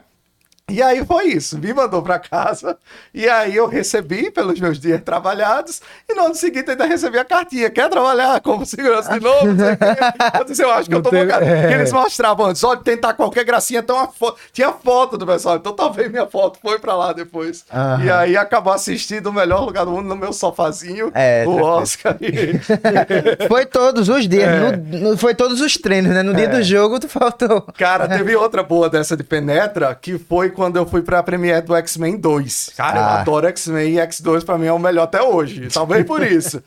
Me consigo um cadastro, um cadastro com a Sony Brasil pra ser fotógrafo. Aí vou pro tapete vermelho, que era azul, né? No Kodak Theater também, no, no Teatro Chinês, que é do lado. E aí entro lá no meio da galera, dos, dos fotógrafos. Aí lá vou eu tirar minha Pentax, que era de, de, de foto de- Analógica. de, é, analógica. E o povo com as câmeras já gigantes. Aí eu lembro que a mulher fez assim, ó. Pra mostrar pra o colega do lado. Olha a câmera do cara. Eu todo no paletó já. Porque eu já tava com maldade, né? Aham. Aí tirei as fotos do Rio Jackman, da Rebecca Romaine, né? Que fazia de todo mundo. Eu, que massa, velho. Aí eu peguei, eu disse, agora é hora de agir. Tirei minhas fotos, minhas 24 poses acabaram, que eu tinha dinheiro pra nada, né? Era McDonald's, só de um dólar lá, tinha um dólar menu, né? Aí eu disse, agora a hora. Eu vi que a menina, quando chegavam dali, mudava um ingresso. Um ingressinho assim. Aí eu disse, velho, eu vou pedir a menina. Eu cheguei pra ela assim, você pode me dar um ingresso extra? Como você já tinha um, né? Aí ela foi me dando bem desconfiada assim, obrigado.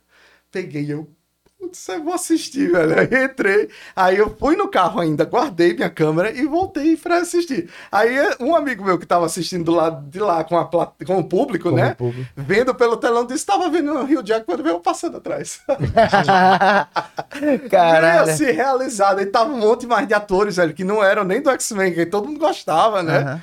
Aí pronto, velho. Aí entrei, assisti, o Rodrigo Santoro tava lá. Cara. Aí com um amigo dele eu fui falar, mas ele bem, né, tipo, nem pensou assim, né? Se tá aqui, brasileiro, deve ser talvez um cara, né, Aham. que seja nada. Não, não, vamos pra lá. Sabe aquela Aham. coisa? E eu, ah, então vou ficar só mesmo. Não, não vou fazer amizade. Mas assim, eu fui no banheiro, velho, na fila atrás, ficavam os atores assim, eu ficava...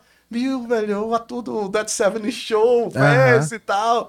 E assim, bem deslumbrado. Aí sentei no meio deles, velho. Só tinha mais eh, celebridade, assim.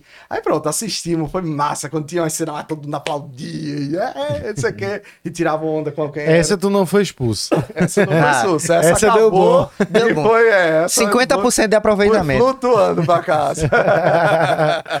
Caramba, é muita história, velho. Eu tava vendo na, no- na, nas tuas informações que tu passou um perrengue até pesado cuidando, né, de, Meu da, Deus. ca, da, casa de Malibu. algum... Sim. Meu Deus, minha esposa, velho, tava ela meio que governanta de uma dessa família da casa em Malibu.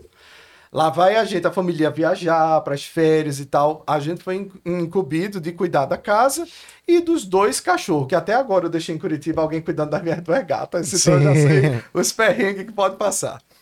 Rapaz, era uma mansão bonita, um campo atrás bem grande, assim. Lá em Los Angeles tem muito vida selvagem. Coisa assim que eu já vi que é, é bem legal. Eu já vi tipo um. é, como é que chama? Não é gato do mato. tipo é um puma, puma. Isso, puma. Eu já vi.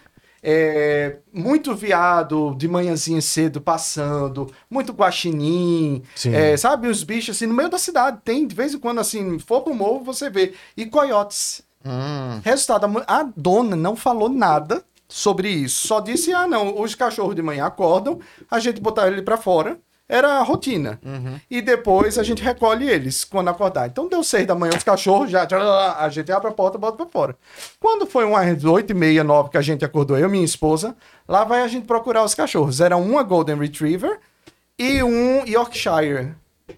Spike. Cadê Spike? Que não aparecia. Aí eu e minha esposa, meu Deus do céu, cadê Spike? Aí, Spike, Spike. Nada. Aí o jardineiro disse assim: a gente viu Tem Spike. cobra também lá? Muita, a cascavel, é o que Cascavel, mais tá. tem. Pode continuar. Aí, cadê o Spike? Aí o jardineiro, olha, aqui tem coiote, viu? Eu, oi? Tem coiote, aí eu. E eles comem cachorro. Não, não é possível. Era cheio de coelho lá. Coelhinho passava assim. Eu disse, não, ele come, eles comem um coelho, velho, não é possível. Cadê Spike? Eu disse, não é possível, velho. A gente daí, quando o cara, o jardineiro, ó, vem aqui ver o que eu vi. Era a cena do crime. Ixi. A grama assim, amassada com pedaços de tripa e pelo Ai, do cachorro. Aí pronto. Eu e minha esposa, meu Deus, minha esposa toda metida, né? Aí a gente, meu Deus, pior que a gente tava pegado, o cachorro dormia na cama com a gente, o Spike, o pequeno.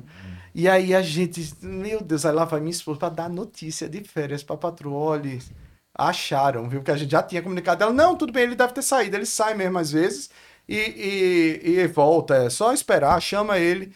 E a gente ainda não sabia, ficou procurando até encontrar e dar notícia. Cara. Aí eu vi, velho, a mulher chorando no celular. Oh my God! Chorando assim. Aí minha esposa começou a chorar também. Eu sei, I know. Aí eu também chorando assim, coitado. do Cara. Velho. E aí ficou aquele clima, velho. Eu lembro que de noite, é, pra dormir, eu fiquei tão impressionado que eu tive pesadelo de que tinha é, lobo, coiote na, na, no vídeo, assim. Mas eu vi depois que é uma coisa super comum, velho. É natureza, né? É natureza. Natureza é natureza. É, é comum lá. Até o urso aparece lá em LA. É mesmo, E velho? tem, assim, Caramba, essa velho. coisa preservada. É uma coisa louca, LA. Ah, sim, ela tinha precavido contra a águia. Disse que a águia podia pe- pegar o bicho. Só que eu achei meio surreal. É. Mas aí disse que também era um risco, era a águia. Ela não falou do coiote. pois Ela lembrou foi- da águia, não lembrou do coiote. Meu, se fosse aqui era tubarão, né? É, aqui, não é pode levar tubarão, pra dentro do mar, não. Mas um caramelo nunca. Não, eu achei isso. surreal essa história aqui, velho. Surreal. Mas é. Não, é, pô. A gente ficou deprimido, assim, dias. Aí a mulher não demitiu, disse: Não, eu entendo, o americano é muito legal, né? Assim, nesse sentido humano, é tudo muito psicológico. Tipo, eu entendo que pra você também foi muito difícil. Minha esposa, não, pode me demitir, eu sei, eu tava aqui pra isso. Não, nem se preocupe, eu entendo e tal. Então, Terminou. Até porque foi o coiote, né? Agora isso é perigoso. É. Isso é perigoso até, não sei, criança, será? Sim, sim, É, tem registro, se você procurar dele pegando e o pai tirando assim o Cara, coiote. porra, claro velho. que é quando é um pouco é, bem pequeno ainda, né? Mas eles são muito, ele pula um muro, velho, que você não imagina que ele chega. Que ele doideira, pula um velho. muro muito alto. Eu não sei nem exatamente como é o aspecto É um físico um cachorrão coiote. É tipo um cachorro. né? alto, é. Eu já vi depois, assim, até no alto da Montanha Verde, tão bonito em Santa Mônica, assim, ele lá, ó, com o vento batendo, bem cena de filme. E é diferente do lobo, a É aparência. diferente porque ele é mais magro, menos pelo, mas é alto. Ele é mais alto que um cachorro. Caramba, sinistro, velho. Você não vê, Sinistro, é não. cada, É. coisa, cada perrengue que a gente passa lá. multa mesmo, os brasileiros se lascam. Cinco Tem multa pra minutos tudo. que você deixar seu carro a mais, vem uma multa. Olha Ah, aí. saquei, como eu já vi, sim. É, Mas tem esse aqui, que é o mais conhecido. Coiote, é velho. o coiote do Papaléguas. Caramba, velho. Surreal, surreal. Você ter é um, isso. Um bicho desse do lado de casa. Tem urso, né, velho? Pois é. Quanto mais um, É, e, e falam muito mesmo. Lá na última vizinhança que eu, que eu morei com criança, né? Uhum. Aí tinha um grupo da- da- das, das famílias sempre falavam coiote visto em tal rua e a foto. Mas direto, é rotina. Até hoje eu tô no grupo e vejo direto assim os avisos. Aham. Era uma coisa comum doideira. cultural que eu não sabia. Pois é. Mas aí ela vacilou, né? Meio que tu, tu vim pra Recife e tu não avisa, não, pode tomar banho aqui na praia de boa. Exatamente. Ali na igrejinha É, de verdade, ali, um a melhor banho. área da igrejinha. É, ali Pode é entrar top, e ficar mano. tranquilo. Aí depois disso, ele sumiu, não sei onde foi. É, terremoto, passei terremoto lá, Lá cara. os pô, lá rola sustos, também. Ah, rola direto. Mas Assim, foi, não foi muito forte, não. Como é que foi? Não foi nenhum muito forte que eu peguei, graças a Deus. Mas assim, é, tem dois tipos de terremoto. O que faz assim, o primeiro que eu senti foi assim. Começou assim, eu sentado no sofá assistindo televisão e a- a- o barulho da janela. Tec, tec, tec, tec. E eu, o que é isso? Aí quando eu vi, eu tava assim. Um putz, um terremoto. Só que aí é tudo construído de madeira de dois andares lá, porque justamente é para terremoto, que é construído para balançar junto no embalo. Os prédios que são grandões lá em downtown, é, tem tipo uma tecnologia do Japão de, de esfera embaixo para também ir junto, sabe? Então quase não cai nada, quase não acontece nada. O último grandão que teve lá em LA foi em 94, que morreu assim 100 pessoas, pelo menos. Hum, faz tempo. Mas esses outros não dá nada. Aí uma vez, velho, eu tava trabalhando de entregador de comida do Cucuru, era uma, uma franquia de, de, de galinha e tal, as frango assado e tal. E aí eu levando, quando eu tava entrando no carro, velho, o estacionamento pareceu virar um mar. Começou os carros todos assim, ó. Aí eu, Caralho, meu, velho. que coisa louca, parecia assim, virou mar. E Virou... tu tava de boa. No... Não, eu no embalo. Não, mas tu, tá- tu não caiu no chão. né? embalo segurando o. É, como a gente nunca passou no terremoto, a gente não sabe se, tipo, esse embalo, o tamanho da gente é pequeno e não faz com que a gente caia. É, não, não, cai. chega a cair, não. Não che- ah, você não nada. cai, não, não é. É porque é um você tamanho vai grande. no- bagulho. E o barulho fica assim, ó. Wom. Aí você- Caramba, velho. Meu Caralho. terremoto. Sabe? Aí eu entrei lá e tava todo mundo, terremoto, terremoto. E o pior fui eu e minha esposa dormindo. E aí foi daquele que é assim. Porque esse assim é bem esse de boa, que fica assim. O assim, cara, ele chacoalha você. Então, o, o nosso apartamento, o nosso prédio era de madeira. Então, além do wom wom, ficava um barulho assim, ó. Rock, rock, rock, rock. Era um monstro nos pegando. A gente acordou. E minha esposa tem um grito mais histérico que você imaginar. Então, eu acordei no filme de terror, sendo engolido, e ela gritando eu. Ah! Junto assim, ó. É. Que susto, é o coração. Aí vai. Rom, rom, rom, rom. Acabou. É rápido. Né? É rápido, é. Minutinho. Tipo um minutinho. Eu prefiro mil vezes do que um furacão. Que furacão você bota nas paredes, é um tempão. Falta a luz, terremoto um minuto, aí o celular cai um pouco, o sinal, daqui a pouco volta, não, tá tudo bem. Caramba. Mas você sai de casa correndo com medo, não, né? Não, tem as recomendações. Terremoto é pra ir pra debaixo da mesa ou pra debaixo do arco da porta. Ah, Eles eu já falam lá. falar da porta. É, ou debaixo da mesa, porque se desabar, a mesa protege da, da queda, do impacto em você, né? E o da porta é. Da porta, Da porta também. fica vazio, porque pode né? cair Tá tudo em- aqui. tá- você tá- pode. Esse daí lá, no- do jeito que é construído lá na madeira, é uma área que vai ficar firme de pé, entendeu? Não vai Entendi. desabar. Entendi. E vai proteger você também. Interessante, velho. Tem E essa furacão, tu, tu pegou? Furacão lá não, velho. Uma vez a gente inventou de ir pra aquele parque Yellowstone, que é longe que só de LA, de carro, que é. É um lugar muito bonito esse lugar. Muito lindo. bonito. O Vou Zé, Zé aqui. Colmeia e Catatal Sim. são inspirados lá, que é Jellystone, como se fosse de jelly de, de geleia. E eles roubam, né, os piqueniques. Lá é onde tem os, os geysers, geysers, que é que solta, de repente, sobe Ah. a água, água quente, sabe? E fica borbulhando. Lugar lindíssimo, super vale o passeio. Só que a gente foi de carro. E aí eu e minha esposa tô me dirigindo de noite, nada de chegar. E aí começou a me dar o medo, velho, pode ser é, temporada de, de tornado, não era nem furacão. Aham. Aí, olha aí, é lindo Caralho, isso, velho. E eles têm as passarelas aqui, ó. Então você vai andando do lado, isso é muito lindo esse lugar. velho. E Yellowstone, é top. Se quiserem as dicas para os Estados Unidos, eu sou um guia top, faço É, certeza. todas Um as lugar dicas aí é eu dou incrível. baratinho, é lei, então.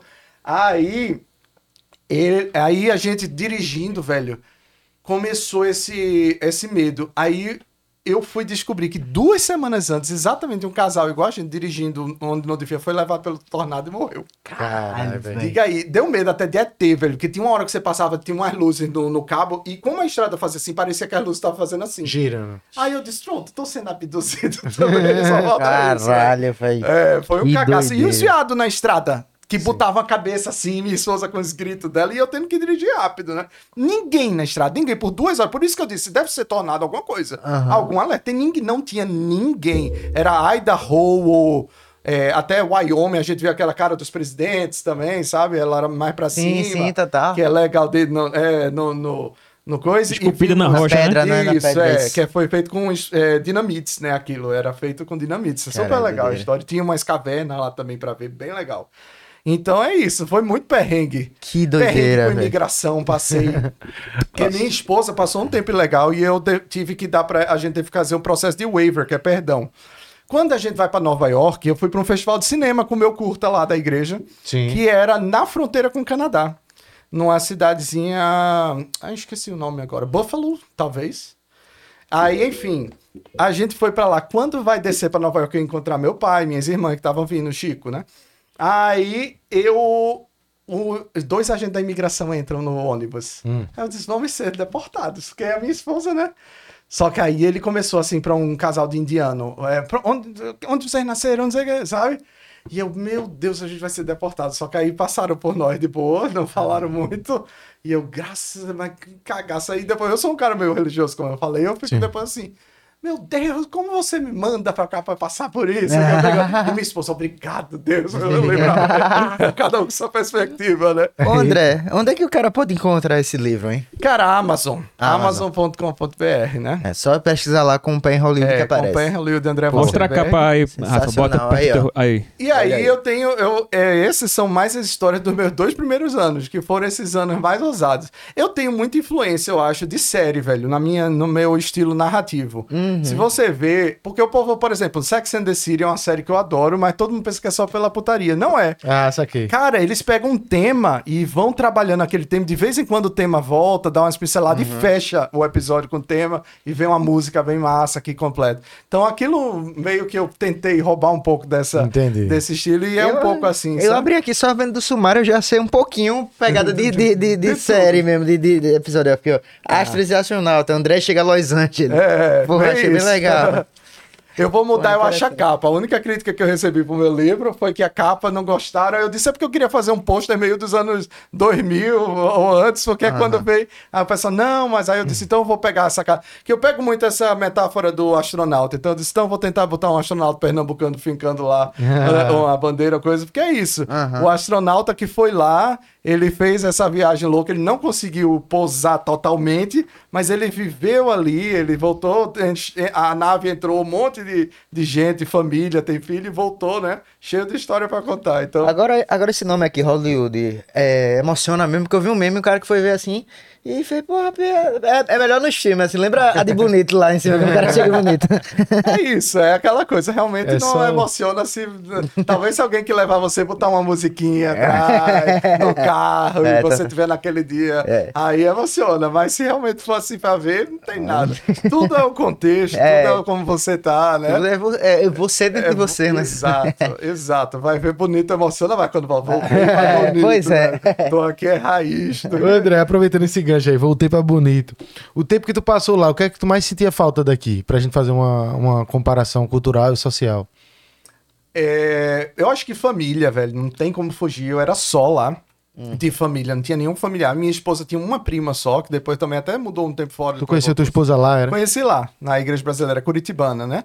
E por isso que eu voltei agora com meus filhos também, que o povo não entende, mas é isso, eu quero que meus filhos cresçam, velho, com a família. Tá cheio de primo da mesma idade, tem vó, tem vô, E teus sabe? filhos são americanos, né? Nasceu lá. São, são americanos. E eu e minha esposa também nos tornamos cidadãos americanos. Foi um processo longo e doloroso. Eu ia perguntar isso pra tu, porque tu chegou lá, é, eu não sei como era a, tu- a configuração do teu visto, mas se tu quiser falar sobre isso, assim, né? Como foi, assim, pra conseguir permanecer lá legalmente até ter o visto permanente, assim? Como Pois é que é, é, eu- esse trâmite, assim? Eu fui com visto de estudante para uma escola de inglês lá, que era mais baratinha, né?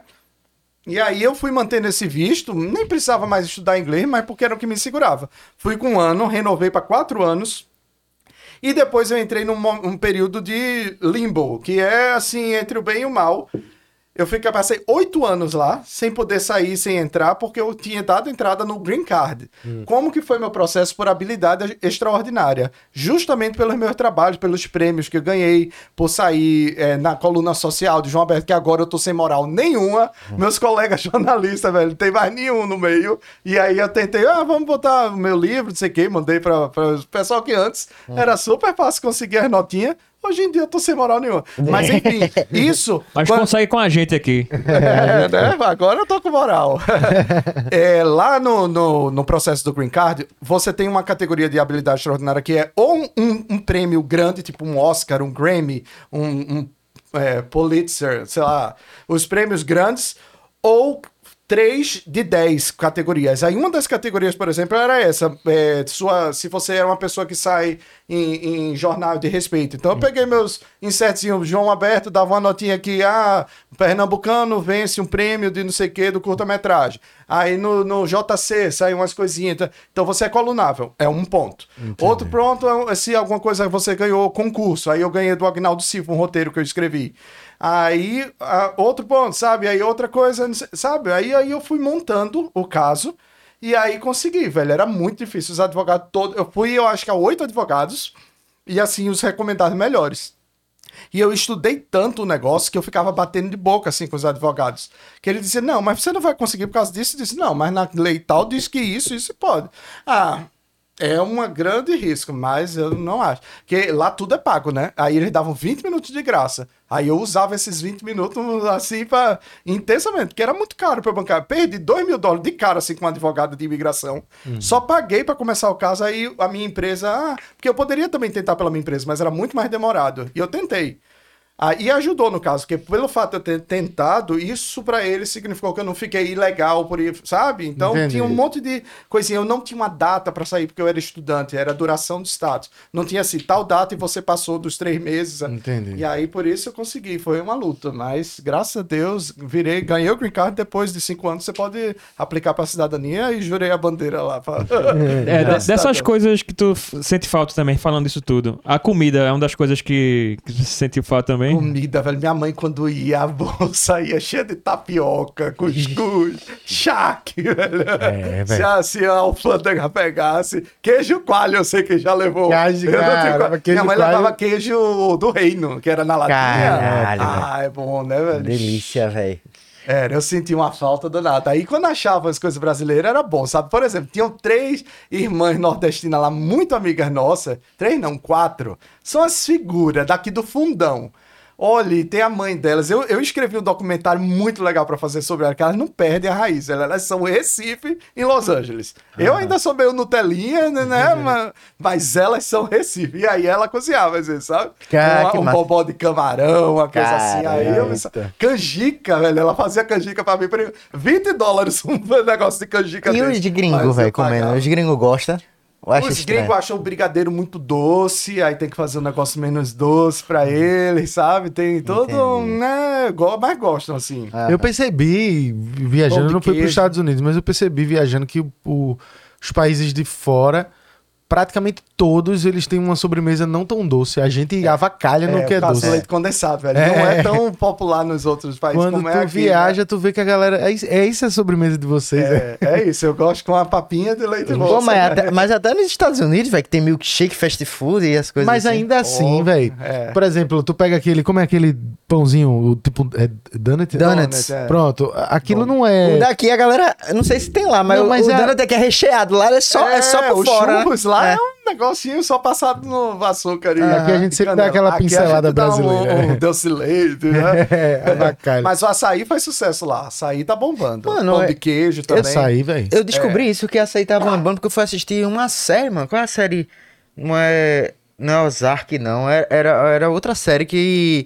Que a mulher, a menina vendia açaí na série, velho. A filha de, de alguém.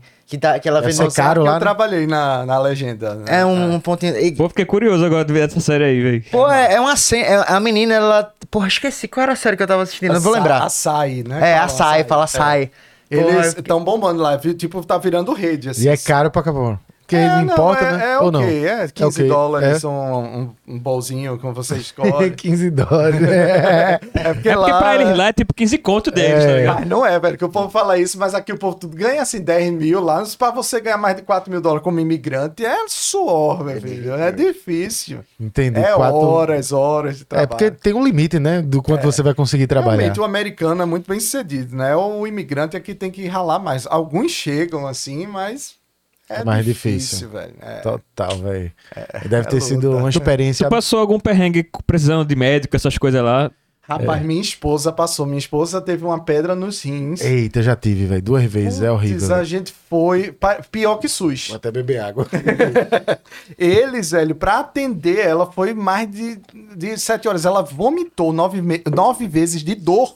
Ai, Eu velho. tive que gritar lá, igual Laços de Ternura lá, Shirley MacLaine. Uhum. Ah, minha mulher tá precisando, não sei o quê. E não, não, se não tiver morrendo, nem, nem... Isso é tipo o SUS de lá, o público. Pois é, não é bem SUS, porque aí depois a gente entendeu como funcionava. Porque até então a gente nunca se ligou muito. O SUS de lá é o seguinte: o governo paga seu plano de saúde, que é tipo o, o que for, sabe? Seu Unimed, seu, seu Amil. Entendi. Ele paga o plano privado. É, paga um plano, plano, um plano privado, Privado. você. Você pode ir em, em, em hospitais bom. Tanto é que depois a gente entendeu isso e tal. Quando qualificava pelo Obamacare, aí era um plano do Obama, que ele criou que o Trump tentou de- derrubar, não conseguiu. Não conseguiu nada melhor e realmente deu o braço a torcer. Era isso. Baseado na sua renda, você paga o equivalente. Então, tá entendendo? Se você ganha até tanto X por ano, você vai pagar tanto de seguro para ficar uma coisa possível. E aí a gente aprendeu isso. Tanto é que quando a gente voltou para minha filha nascer lá, é, a minha esposa passou um perrengue no voo também, sentindo uma dor lá no mioma e tal. A gente foi para o hospital top de, de Beverly Hills, porque a gente estava hospedado com uma amiga que morava lá perto. E aí a gente foi lá no, no, no hospital e assim, foi atendido Bem, bem. O exame que fez era aquele 3D. Deu pra. Pela primeira vez eu tava vendo a boquinha da minha filha e tal. mas pagava algo por fora, tava incluso no, no plano. Era, tava incluso, Tá cobria tudo. Assim, às vezes tem coparticipação, mas nessa emergência foi tudo coberto e ambulância de um hospital para outro. Porque primeiro a gente foi para o hospital mais próximo, não tinha, mandaram para o Cida Sinai.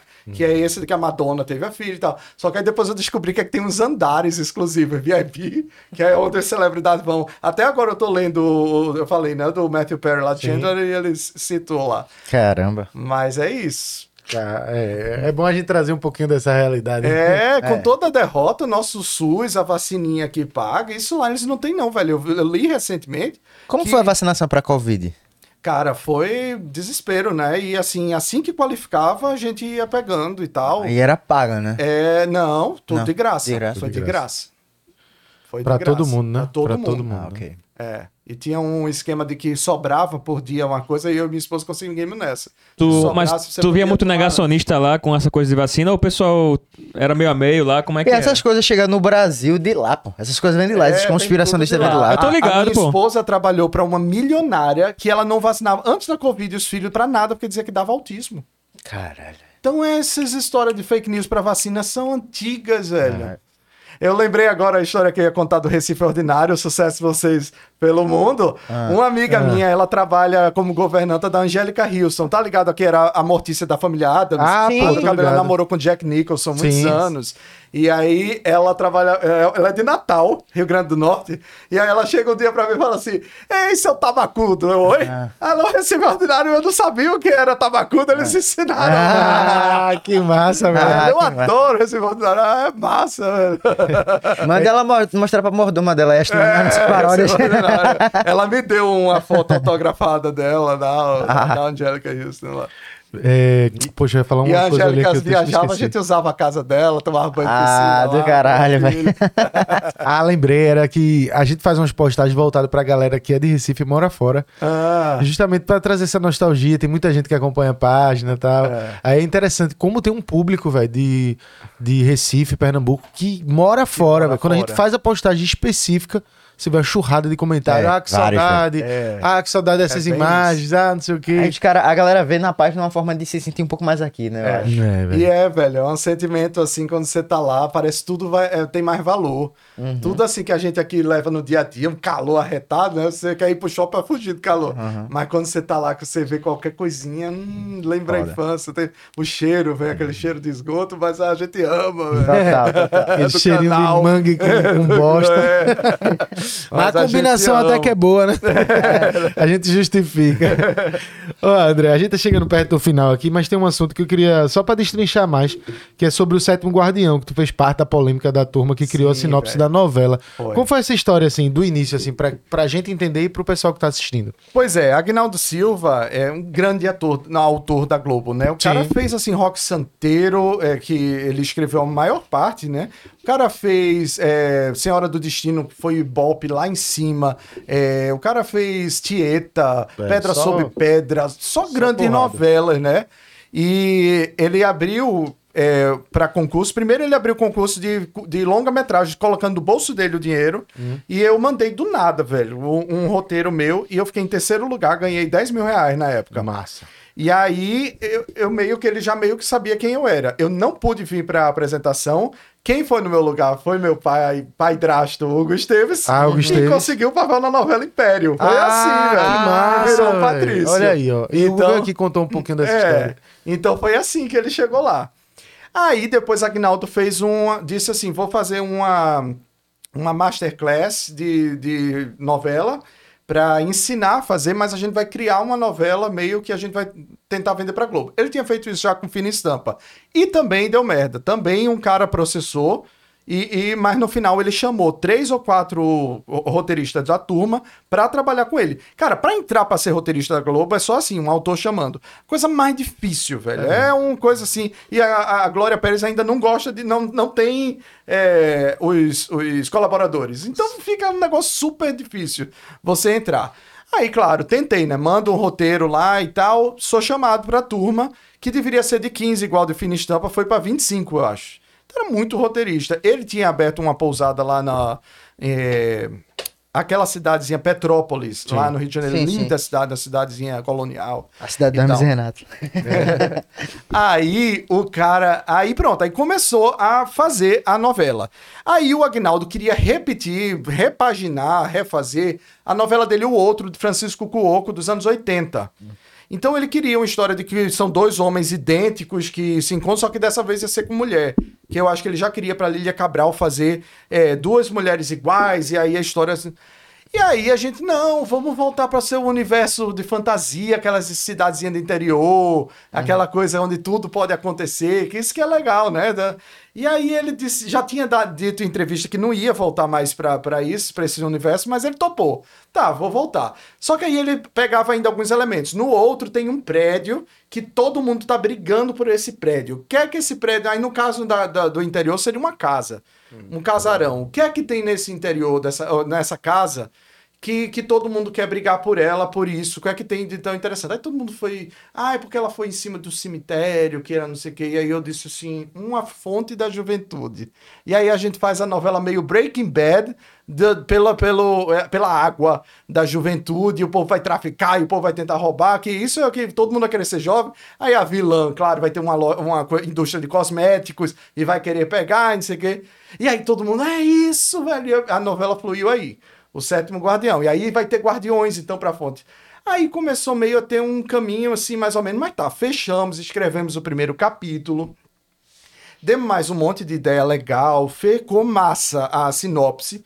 Foi pra Globo pra Silvio de Abreu, Silvio de Abreu adorou. Agnaldo, aí começa um menino a processar, ah, um dos roteiristas processa Agnaldo, dizendo: Não, eu quero também ganhar, só que a gente já tinha aberto mão de todos os direitos patrimoniais. Saquei. Só que direitos de paternidade você não, não pode Não, abrir mão. É, é. Se você participou da criação, é seu. É seu. Então a Globo tinha que botar nosso nome lá, tanto é que botou em todas as aberturas, tava lá o nosso nome. Só que aí começou a confusão. Agora, assim, numa turma de 25, realmente tinha gente que não sabia nada, era meio que ali uma escola, outros já eram do meio, tinha gente que já era roteirista até da Globo, que já era pesquisador da Globo e tal. Então tinha de tudo. E aí teve gente que deu muita ideia, teve gente que não deu quase nada, então foi uma coisa meio louca, entendeu? Tentar distribuir. O que é que ele ia fazer? Ele ia chamar os melhores e você tentava se destacar, era um Big Brother, né? Era um também tentando assim o lugar. Aí não só esse processo Agnaldo, mais 10 se levantam para processar Agnaldo. Aí eu ainda conversei com um advogado e para explicar, olha, a gente abriu mão, a gente sabia como ia ser, a gente tinha a Fina Estampa como exemplo e, e- e realmente Fina Estampa, eles nem os, os nomes tiveram nos créditos, só no primeiro episódio de todos acabou no piloto, né? E aí o advogado disse, olha André, não é igual aos Estados Unidos, aqui não tem coisa punitiva, ele não vai, a Globo não vai ser punida a pagar uma grande indenização para vocês, o máximo vai fazer. Só que assim, cara, um autor de novela, eu não sabia disso e eu não queria escrever novela até saber, ganha mais de um milhão de reais por mês quando a novela tá no ar. Cara, É Caralho. muito dinheiro. É muito dinheiro. Aquele merchandising. E meio que por causa do universo que eu criei, que eu que vim com a ideia assim de, de não ter telefonia, aí botaram um merchan de chegar Claro lá, eu era vivo, Uhum. a Vivo. Então aquilo deu milhões. E assim, realmente você não ganha nada. entendi. Então foi um negócio meio injustiçado. Aí, detalhe. E Agnaldo disse assim: por causa dessas polêmicas de estarem processando, eu não vou chamar ninguém da turma. Aí eu, putz, mais uma vez eu quase chego. E eu ainda disse assim, aí ele ainda me manda um e-mail que eu tenho até hoje, dizendo assim: você era um dos que eu ia chamar. E detalhe que lá era uma confusão Big Brother. Chegavam pra mim assim: você não vai entrar. Ele já falou que você não é perfil. Já tá. Era um negócio bem Caralho. cometido, velho. Eu não sei se vinha de dentro, tinha os assessores, era um outro. Mas já me deixava assim, eu disse, tô, tô fazendo o que aqui então, né? Aí tudo que ele fez foi pagar de volta, assim, o que a gente pagou, porque a gente pagou pra ir lá fazer o curso, pagamos 4 mil, ele devolveu 5, que mal cobria também a passagem, pronto, ficou por isso mesmo. Aí a novela foi ao ar e ele começou a escrever meio que a antinovela do que ver. Primeiro ele escreveu um outro roteiro, outra sinopse, pra dar para o Silvio de Abreu, que era na época o, o que escolhia as novelas. E o Silvio de Abreu disse: não, a outra novela é muito melhor. A, a da Masterclass. Entendi. A Sétimo Guardião. Aí ele escreveu, mas sem o tesão, né? Sabendo assim, putz, não, sabe, não era dele, não era, sabe? E aí ainda mais tinha um monte de gente querendo reivindicar. Fui eu que dei essa ideia. Eu que criei essa fonte, velho, a fonte construída linda lá. E, pô, mas foi mal explorada, não precisava nem estar na trama, foi super mal desenvolvido. Por isso, eu acho, ele não queria explorar as ideias do povo, ele quis recorrer a algumas só as tramas dele, talvez de outras novelas e tal. Terminou que a Globo, depois de 40 e tantos anos de sucessos com ele, não renovou o contrato com ele. E aí, pronto. E aí eu também sobrei. E foi esse e-mail dizendo: você que era um dos chamados, mas não, eu não, não, por causa da situação, não vou chamar ninguém, mas não impede no- de trabalhar no futuro juntos. Aí ele agora saiu da Globo, quem sabe, né? Ele até tem um projeto lá que ele disse que me chamaria. É. mas teria que emplacar. Velho, eu vejo que tu. eh, não, ao longo da tua história toda, tu tá sempre buscando alguma coisa, sempre participando. E aí eu queria que tu deixasse pra galera, assim, além do lançamento do livro, que o pessoal pode conseguir diretamente na Amazon, ou também no arroba de André, que Carlinhos já vai colocar aqui na tela aí. O pessoal pode seguir e acompanhar. Mas eu queria saber, assim, projeções eh, futuras, não tão futuras, mas recentes, assim. Lançar outro em breve, tá, tá- tá morando no Brasil, vai ficar por aqui, tá trabalhando só diretamente com essa questão é, do, das legendas. O que é que tu pode deixar aí? É a hora de fazer um mechanzinho aqui no final pra galera. Ah, mexendo o livro? ou- Mexendo do livro seu, se dançar, a gente dança junto aqui. É, mexe, compre o livro. Você não vai eh, ouvir histórias assim? Mas são histórias Ou- muito legais. São, Isso aí realmente histórias é. legais, né? E eu- o que eu tô aqui no Brasil é indefinido, Hum. velho. Se realmente apertar, eu trabalho só com legenda hoje, faço algumas coisas como diretor, roteirista, se aparecer. Agora mesmo eu tô, um diretor até me ligou hoje, estamos é, desenvolvendo um projeto junto para apresentar, para tentar fazer um longa e tal. Então, assim, eu tô aberto, mas aí eu tenho minha, meu ganha-pão, que é o da legenda, que tá até uma fase bem difícil, bem fraco. Então, se realmente ficar tão difícil e a gente vê que não tá mais compensando morar no Brasil, qualquer hora a gente volta. Que graças a Deus, como cidadão, você pode entrar a qualquer hora. Se é green card, você não pode passar mais de seis Entendi. meses fora. Entendi. Né? E é, como cidadão, você pode passar aqui 10 Pode anos, voltar, voltar. e você continua cidadão. Total. Então legal. a gente tá assim na mão do, de Deus. Na mão do destino. do destino e, e torcendo que qualquer hora dessa, eu acho que quando uma coisa der certo, aí as outras vêm tudo atrás, porque eu tenho muita coisa boa na gaveta. É aí, as histórias já tem, né, também. Já, já tem história aí pra anos e anos de carreira também, pra contar. Em vários e Eu, vários assim, podcasts. eu, eu, na minha visão, eu já enxergo que deu certo e, e tá dando certo. É, e, e vai muito do que cada um busca, né? Mas o que é mais interessante é ver que, independente de tudo, tu, a gente consegue ver que toda essa tua experiência que tu teve foi aquele degrauzinho, uma coisa puxou a outra e tu, tu ainda tá nesse caminho, nesse degrau. Então o Não futuro, velho, não nunca, né? existe futuro. é, quando eu digo ruim ou, negativo, quando alguém tá plantando todos os dias, não. Dá pra perceber que tu é um cara muito batalhador e corre atrás dos teus sonhos. Saiu daqui, foi pra lá do jeito que foi, não é brincadeira. Quanto tempo tu tá em Curitiba? Um ano. Um ano, Não, é. pode Tá fazer. passando um ano aí. É. Vamos ver como é que vai ser o futuro e sentindo. Pois é. e, vai meu ser velho, bom. pô, agradeço você estar aqui, Eu que porque, agradeço, velho, é isso que tu- o fato de ter teu podcast aqui é, e a forma que tu fala, né, vou ler o livro também, mas, tipo, de uma maneira bem direta, assim, e falando a realidade como é, é massa, porque o povo gosta de, às vezes, assim, principalmente na internet, de, de dar a opinião da vida dos outros, ou de falar, ou de buscar alguma, busca, alguma vida perfeita. Mas se a gente for falar na realidade mesmo, sem, sem filtro do Instagram, as vidas geralmente são assim, né, velho? As, Todo- todo as coisas. perrengue. Lá em LA, 99% Não. da história são assim. né? Não, e total. E a, e a pessoa, velho, quantas e quantas histórias a gente já conver- conversou aqui, Gabriel, e, e que o cara começou com uma coisa e aí a, a, uma- pra outra, Uma oportunidade tá em outra, disso pro resto da vida. Então, velho, a vida é assim, né, velho? a vida você não tem como prever. É, e uma hora chega e aquela coisa, não importa se vai chegar ou não, porque o que importa é a jornada. Graças a Deus, tendo dois filhos maravilhosos, É uma família é boa. isso, então, é- família. é, isso, não troco de jeito Saúde, nenhum pelo né, é sucesso. Eu não tava assim disposto a sucesso por tudo de me vender o que fosse, não. É, foi, eu fui fazendo o que deu e. Total, aí. Pô, legal. André, eu desejo todo sucesso aí do mundo. Que a gente ainda se encontre mais uma vez aqui no podcast. Lançando o segundo, vem pra cá. Massa. Tiver projetos, conta com a gente aqui. Ajuda. Foi um prazer imenso aqui trocar essa ideia Prazerzão, contigo, velho. Obrigado. Você que acompanhou até aqui, não deixe de se inscrever no canal, deixar seu like, seu comentário. Também segue aí o arroba de André que tá na tela pra você conhecer ainda mais e ficar mais ligado no trabalho dele, em tudo que ele vai estar trazendo. São muitas e muitas histórias que ainda não foram contadas, né? Não, é muito tempo, pô.